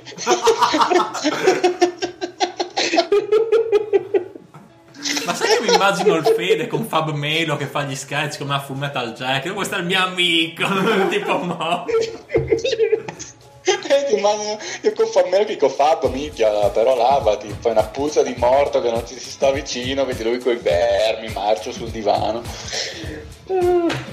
Vai Lorenzo. cazzo, ma ce lo vedo Fab Melo col cappellino rosso, gli occhiali da sole, la giacchetta. E io lo che provo a portarlo in giro come nel weekend con il morto, so che lui ha 2,10 m, peso 130 kg, tutto gonfio, non riesco a portarlo in giro. Lorenzo. La passi sulle tipe per rimostrarle. Lorenzo. Merda, mi porto in giro Fammelo, c'è qua il mio amico che le tipe le sdraia tutte, le butto sopra una tipa, lui che pesa 130 kg, la tipa non riesce più a muoversi sotto. ormai da morto peserà 230, sai che c'è il rigor morti. Sì, è mega gonfio, tipo che, che- che- si gonfiano i batteri delle scherichiacoli nell'intestino, diventano grossi come un bambino di 6 anni. Ma come adesso? Poi- Lorenzo, vai. Allora, chiudo io, ma forse meritava troppo chiudere con Favmelo. Spero di essere all'altezza. Allora, io come città prendo Vancouver. Perché qua parlo No, no, eh, lo so, Stefano eh, Grossi adesso. Eh, lo so, lo so, eh, però eh, che ci volete fare? Io qua per, con Vancouver parlo per sentito dire, però so che è una città che come qualità della vita ha dei livelli veramente eccezionali, un sacco di verde, top nella sanità, sicurezza, trasporti. Eh, secondo me è una Ah, scelta l'ha di vita ideale. Non so, eh, comunque questa qua è la costa ovest, eh, il Grossi è più sulla est con Toronto e, tutta- e tu- tutte- tutti i suoi amori canadesi. Comunque, eh, pensavo anche a Londra, però boh, ci sono stato a Londra e starci una settimana secondo me va bene, non so quanto può esserci di differenza di viverci, forse il Tossi potrebbe aiutare in questo a, Lascia a parlare. perdere, lascia perdere. Ecco, appunto. Comunque, come condominio io ho due figure legate al basket che sono Shane Battier e Popovic. Grande Shane Battier, grandissimo. Grande Eh, Popovic Battier, in condominio. secondo me, è forse una delle persone più intelligenti legate al basket, quindi si può parlare non soltanto di pallacanestro, ma mh, dalle interviste dei suoi compagni ne esce fuori che è uno che ne sa di storia, di matematica, di fisica, e cioè è veramente una mente, una mente di livello. E poi comunque Alla guardare... fine. Eh, no, un attimo, ci arriviamo. Ah. Guardare, guardare le partite con lui deve essere una bella cosa. Popovic invece come gestore del condominio, che è diciamo il classico vecchio che rompe le scatole perché quelli di sopra fanno rumore, quello che chiama la polizia, diciamo. È lui la Comunque anche lui, polizia. vabbè. Cosa? È lui la polizia, con quel che rompe i coglioni. È vero, un ex, un ex agente FBI. Comunque esperto di vini, sa, sa muoversi nei ristoranti, quindi anche lui è abbastanza interessante come scelta. Per quanto riguarda la parte femminea, io scelgo uno delle mie grandi fiamme giovanili, non so se la conoscete, si chiama Megan Gale. Ah, che- oddio, eh, non so se la conoscete. Cioè, eh, eh, non lo so, perché, perché non è uno di quei nomi altisonanti così, era quella che faceva i vecchi spot della Vodafone. Della Vodafone, era ci sono famosissima cazzo, ma di cosa stiamo parlando? Esatto, esatto, bravissima. No, lei È l'australiana. Lei faceva gli spot della Omnitel, non della Sì, Vodafone. era Ha ragione. Prima, prima Omnitel, poi Vodafone. Ma poi abbiamo visto- faceva spot in Ferrari, lei che guidava la L'abbiamo vista Scusate, nelle... calenda- calendario 2000. Abbi- L'abbiamo vista nelle sue ultime ricarnazioni, non so se avete visto Mad Max Fury Road, c'era Sì. Gale, che È poi vero, mostrava anche le Sì, sue sì. grazie e direi che a 40 fischia che ha Megan Gale, tanta roba. E dico tanta Esatto. roba. Poi per la parte un po' più cazzara, diciamo, prendo Joy e Chandler di Friends. Friends insieme a Will il principe di Bel Air è forse una delle mie serie TV preferite in assoluto e anche il motivo tra parentesi per cui forse tifo Nix, forse vabbè comunque vabbè, lasciamo perdere e secondo me loro due come livelli di comicità sono veramente irraggiungibili. Eh, bonus per Kerry Mullins, non so se sapete chi è. Kerry Mullins è uno scienziato che, detta in parole povere, ha vinto il premio Nobel per una scoperta eh, rivoluzionaria nell'ambito della biologia, la PCR, che è una tecnica per amplificare frammenti di DNA. Questo furbone, a parte che eh, ha, ha dichiarato di aver scoperto questa tecnica sotto effetto di droga, LSD, allucinogene e tutto, si è preso i soldi del premio Nobel e ha detto ciao, vi saluto e vado a fare surf nelle coste della California, non me ne frega più niente di fare scienza. Si è preso i soldi del premio Nobel e basta, ha chiuso tutto baracca, quindi secondo me è una persona che ha capito tutto della vita. È andata a fa- è Ma andata non è che ti dà così tanti soldi per il Nobel, una volta che paghi le tasse ti resta ben poco. eh, da- da- dall'alto del suo 800 premio euro. Nobel. Eh? Mi sembra che siano, Pronto? credo che siano sugli 800.000, non sono Sì, era sicuro. vicino al milione di euro ai tempi, poi ma- col cambio è Ma cambiato, le che le paghi le tasse, tasse... che ti frega. Sì, infatti. Comunque, E le pago anch'io per lui, vaffanculo. in effetti abbiamo tutti dimenticato la donna, solo Lorenzo l'ha No, citata. io ho pure citato le, le- le minorenni di Buenos Ma Aires. no, ma hai citato la donna specifica, no? Per- perché non mi, non mi interessa. Ma rimarrà così. Comunque sappiamo i risultati, Lorenzo, di semifinale. Yes. cioè? Ok. Allora, ho, ho invertito, ho fatto lo zio con il Fede e il Tozzi con Mario Brown, così per un, eh, per un senso di potere, no, veramente ho fatto casino e comunque è venuta così. Comunque, allora, il quintetto con Iverson, Reggie Miller, Havlicek, Garnett e Malone, 92 contro i 100 del Fede. No, Una prestazione storica di Jordan con 35 punti, 9 rimbalzi, 6 assist, 15 su 23 al, tri- al tiro e solo 1 su 2 da 3 punti. Ma perché era mancato a quel coglione di Reggie Miller, c'era Iverson, non faceva neanche un punto. Da segnalare anche 13 più 15 di Malone con 5 su 9 dal campo.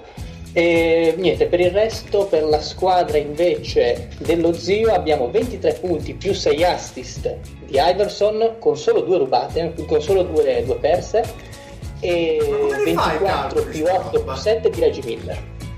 Grande, grande Cosa? Reggie. No, come cavoli li fai sti calcoli? Visto che Iverson sembra la pipia del... Assist turnover ratio di Sì, 4 a 1, sì, 5 a 1, sì. che una roba che non ho mai visto. mai. Non, non li faccio io, li fa il computer. E così si vede che sta simpatico al computer Iverson. Ma intanto lo zio è fuori. Esatto, quindi l'altro... Quindi vola in, finale, vola in finale il Fede. L'altra è Tozzi contro Mario Bruno e abbiamo un 99 a 97 per Eh, Mario Bruno. Oh, no. No. Con una prestazione leggendaria di Shaq con 31 più 12 più 4 stoppate, tripla doppia per LeBron James, 16 più 14 più 10 e 22 più 11 rimbalzi di Curry. Vabbè, comunque è così. Che Bibbia. Ma c'ho uno dei quintetti più alti eh, del draft E Kirby prende 11 rimbalzi. Ma perché gli altri tre fanno taglia fuori, no? E li prende tutti Kerry, no? Tutti Ah, sacchi. Comunque, eh, il Tozzi ha 8 più 17 da Russell, 8 punti più 17 rimbalzi e 6 assist, 32, 7 eh, assist e 11 rimbalzi da Bird, con 10 su 21 al tiro e 12 su 12 ai liberi, e solo 14 punti per Durante, con 3 su 12 al tiro. Gli ha fottuto i tiri liberi. Eh, esatto. Quindi Fede Mario manca. La finale, la super Fede Mario. finale. Fede Mario. La super finale vede il punteggio di 117 a 105, quindi partita abbastanza delineata in una direzione, e la direzione è quella di Fede. Mario Bruno. Quindi colui che doveva già essere sbattuto fuori dal patta ai quarti riesce a vincere. Però, Grande siccome io sono un Ma grande questo solamente gentleman, perché hai fatto i maghetti. Favoritissimo, favoritissimo Mario Bruno, io sempre sono, detto. Sì, sono un grande gentleman. Riconosco la non mia grandezza nell'essere Tozzi, stato battuto fuori dal campione. Ma Se tipo io il- andavo contro il Fede, arrivavo alle finals e vincevo tutto. Ma dove vuoi andare? Ma tipo, ma tipo in finale LeBron. facevo fare 62 da Michael Jordan. Ma LeBron James in finale, Lorenzo, quanto ha dato? LeBron James ha 28 punti, 8, 8 assist, 7 rimbalzi con 9 su 15 al tiro e solo 2 turnover, con 3 su 6 da 3 punti. Grazie, Michael.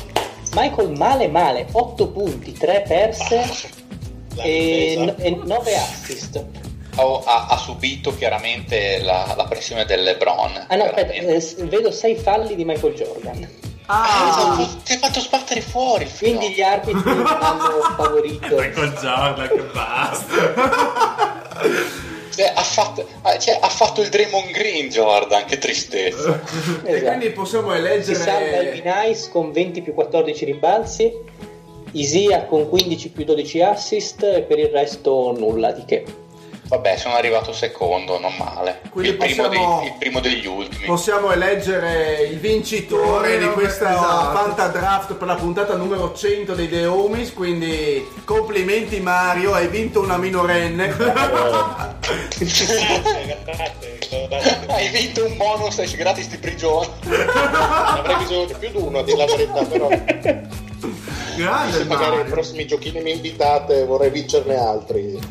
Perfetto. Non si sa per sicurezza. Hai vinto per uno sbaglio del sistema perché dovevo vincere io. Solo che poi Lorenzo ha fatto qualcosa che mi ha fatto Non perdere. sento, sta andando via la linea, purtroppo non, non sento niente.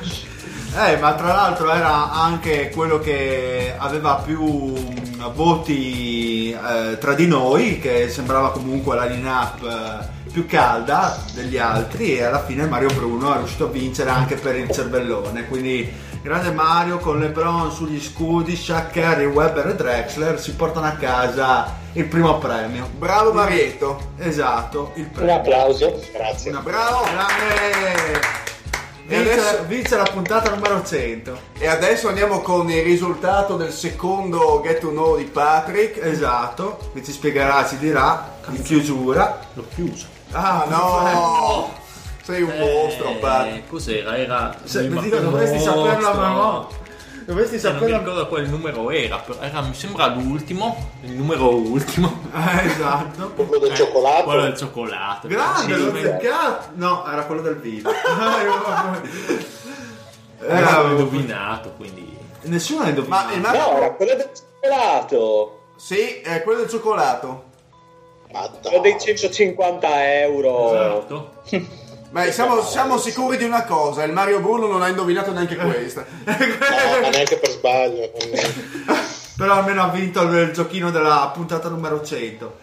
Quindi ragazzi, Che direi che andiamo in chiusura, è stata lunga, è stata probante, ci siamo divertiti con diversi giochini, siamo riusciti all'inizio a parlare anche di cose serie per una volta, diciamo, come al solito per il format dei The Homies. Ringrazio gli ospiti di questa serata, ovvero Max Jordan, Super sempre, mega direttore. super mega direttore, grazie per Grazie ragazzi, ci vediamo, ci vediamo alla 200, eh, tenete il posto in caldo che E allora... Ah, ok, ok. Saremo morti. Esatto, saremo come fa Pomelo.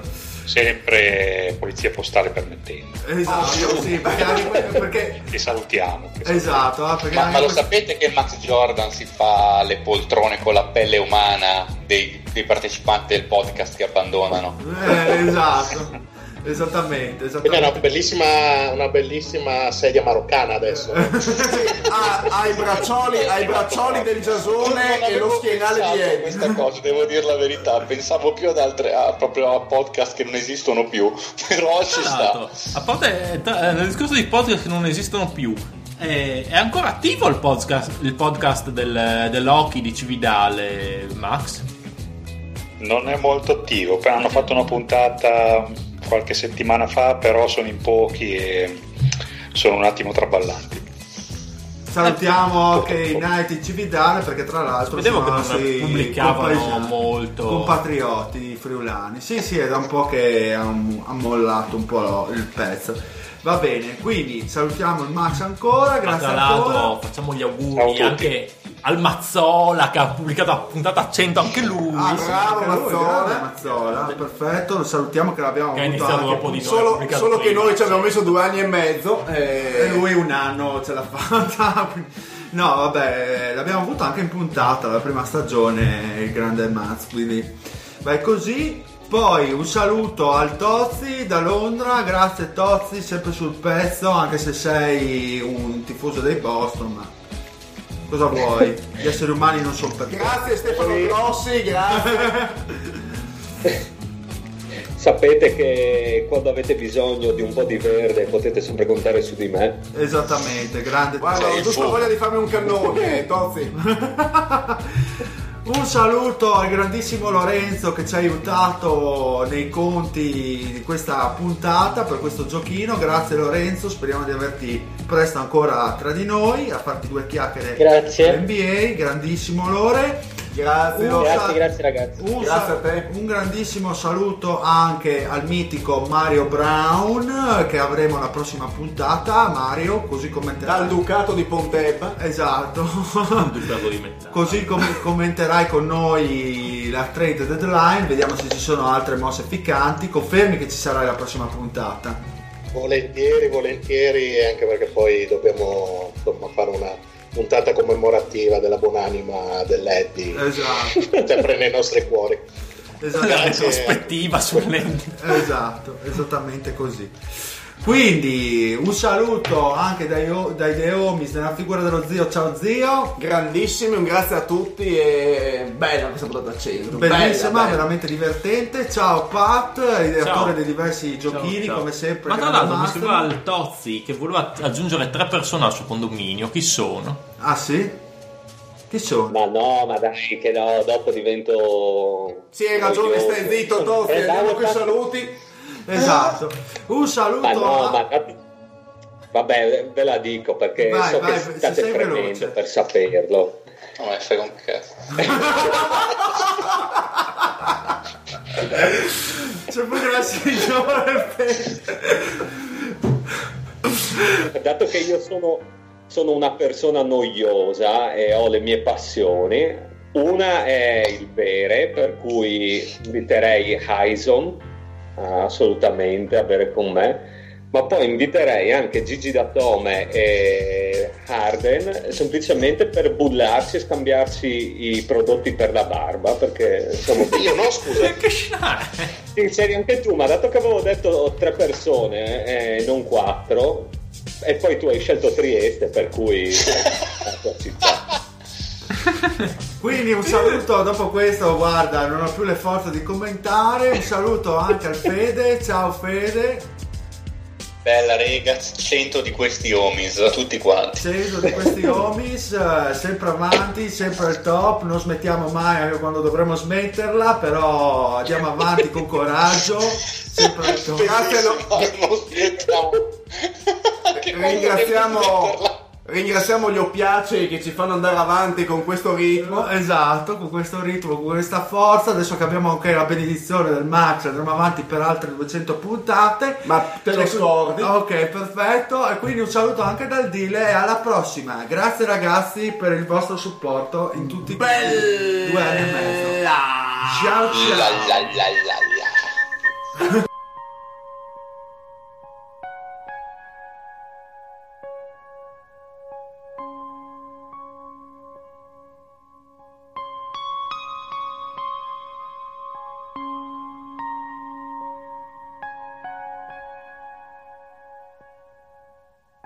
Buonasera, benvenuti alla prima puntata di iCall Game, un podcast ignorante sull'NBA, visto che altre competenze non ne abbiamo, quindi parliamo prevalentemente di NBA e soprattutto di quattro squadre.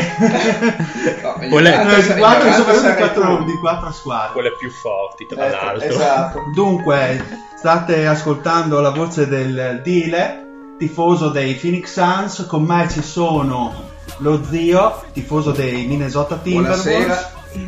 eh, Patrick, tifoso dei Washington Wizards, Ciao. e Eddie, tifoso dei New Orleans Pelicans. Ciao, ciao a tutti. Per rompere il ghiaccio faccio una piccola tornata dei presenti, quindi chiederò eh, fondamentalmente pareri sulla stagione ormai conclusa da un paio di mesi, quindi le impressioni, le aspettative sulle, sulle squadre tifate e anche magari le motivazioni che vi hanno portato a tifare eh, la vostra squadra.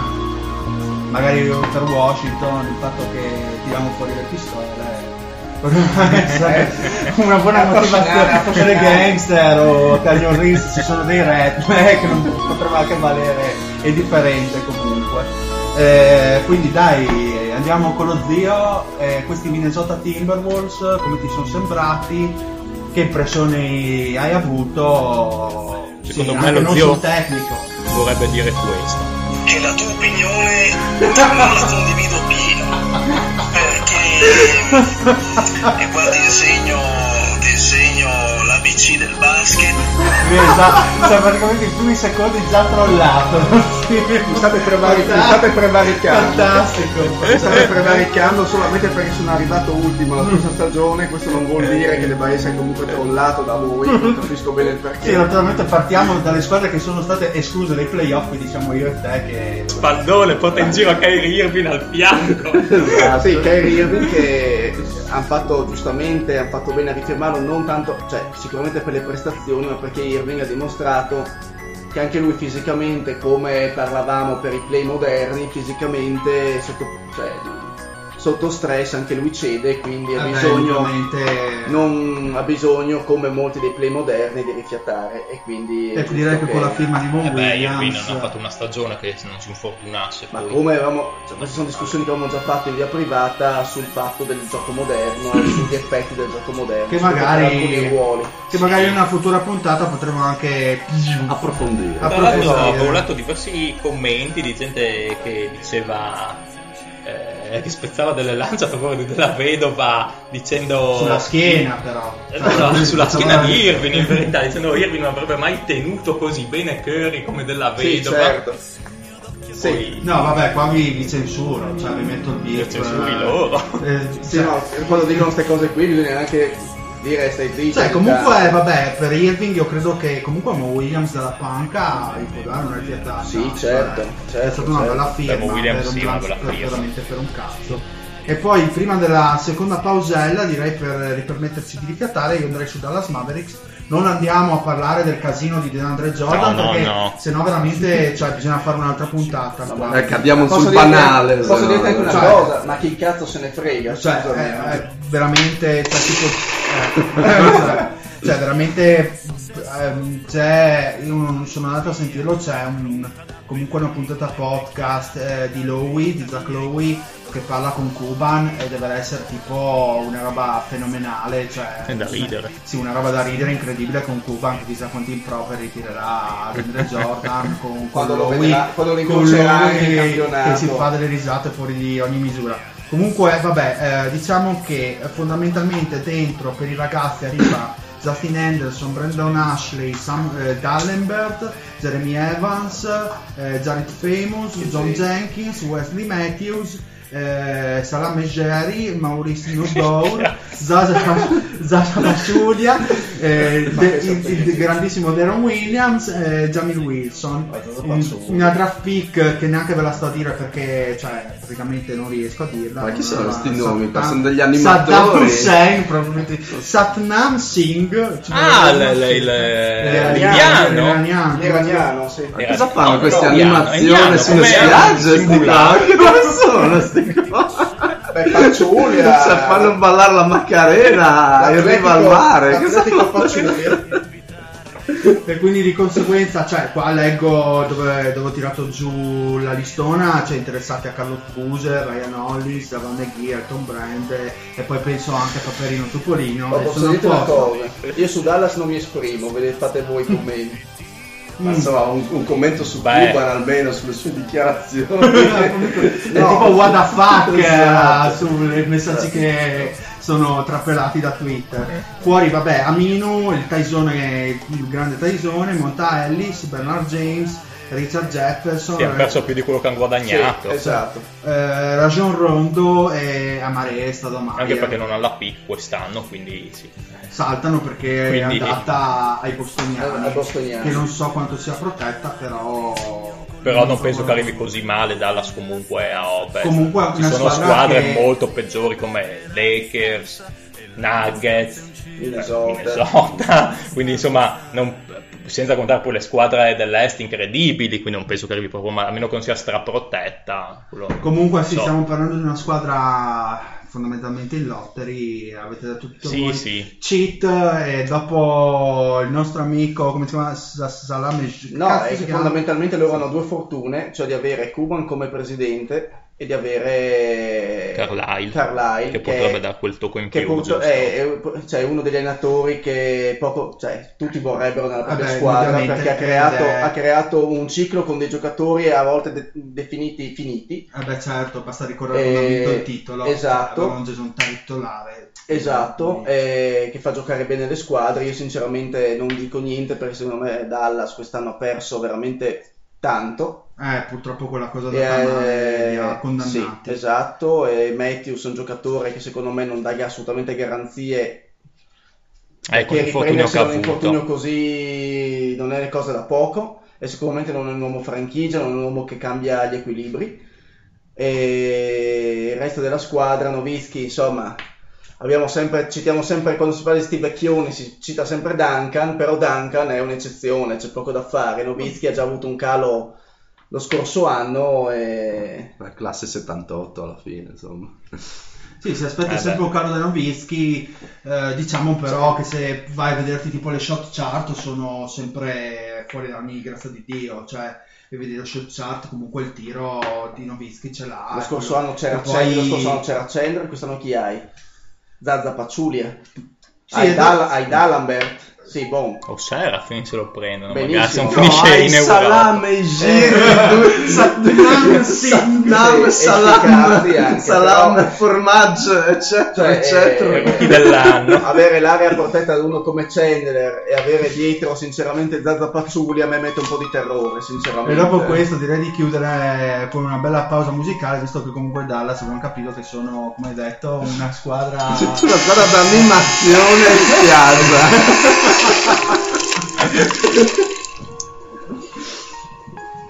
ma te lo scordi Ok, perfetto. E quindi un saluto anche dal Dile e alla prossima. Grazie ragazzi per il vostro supporto in tutti i due anni e mezzo. Ciao ciao. La la la.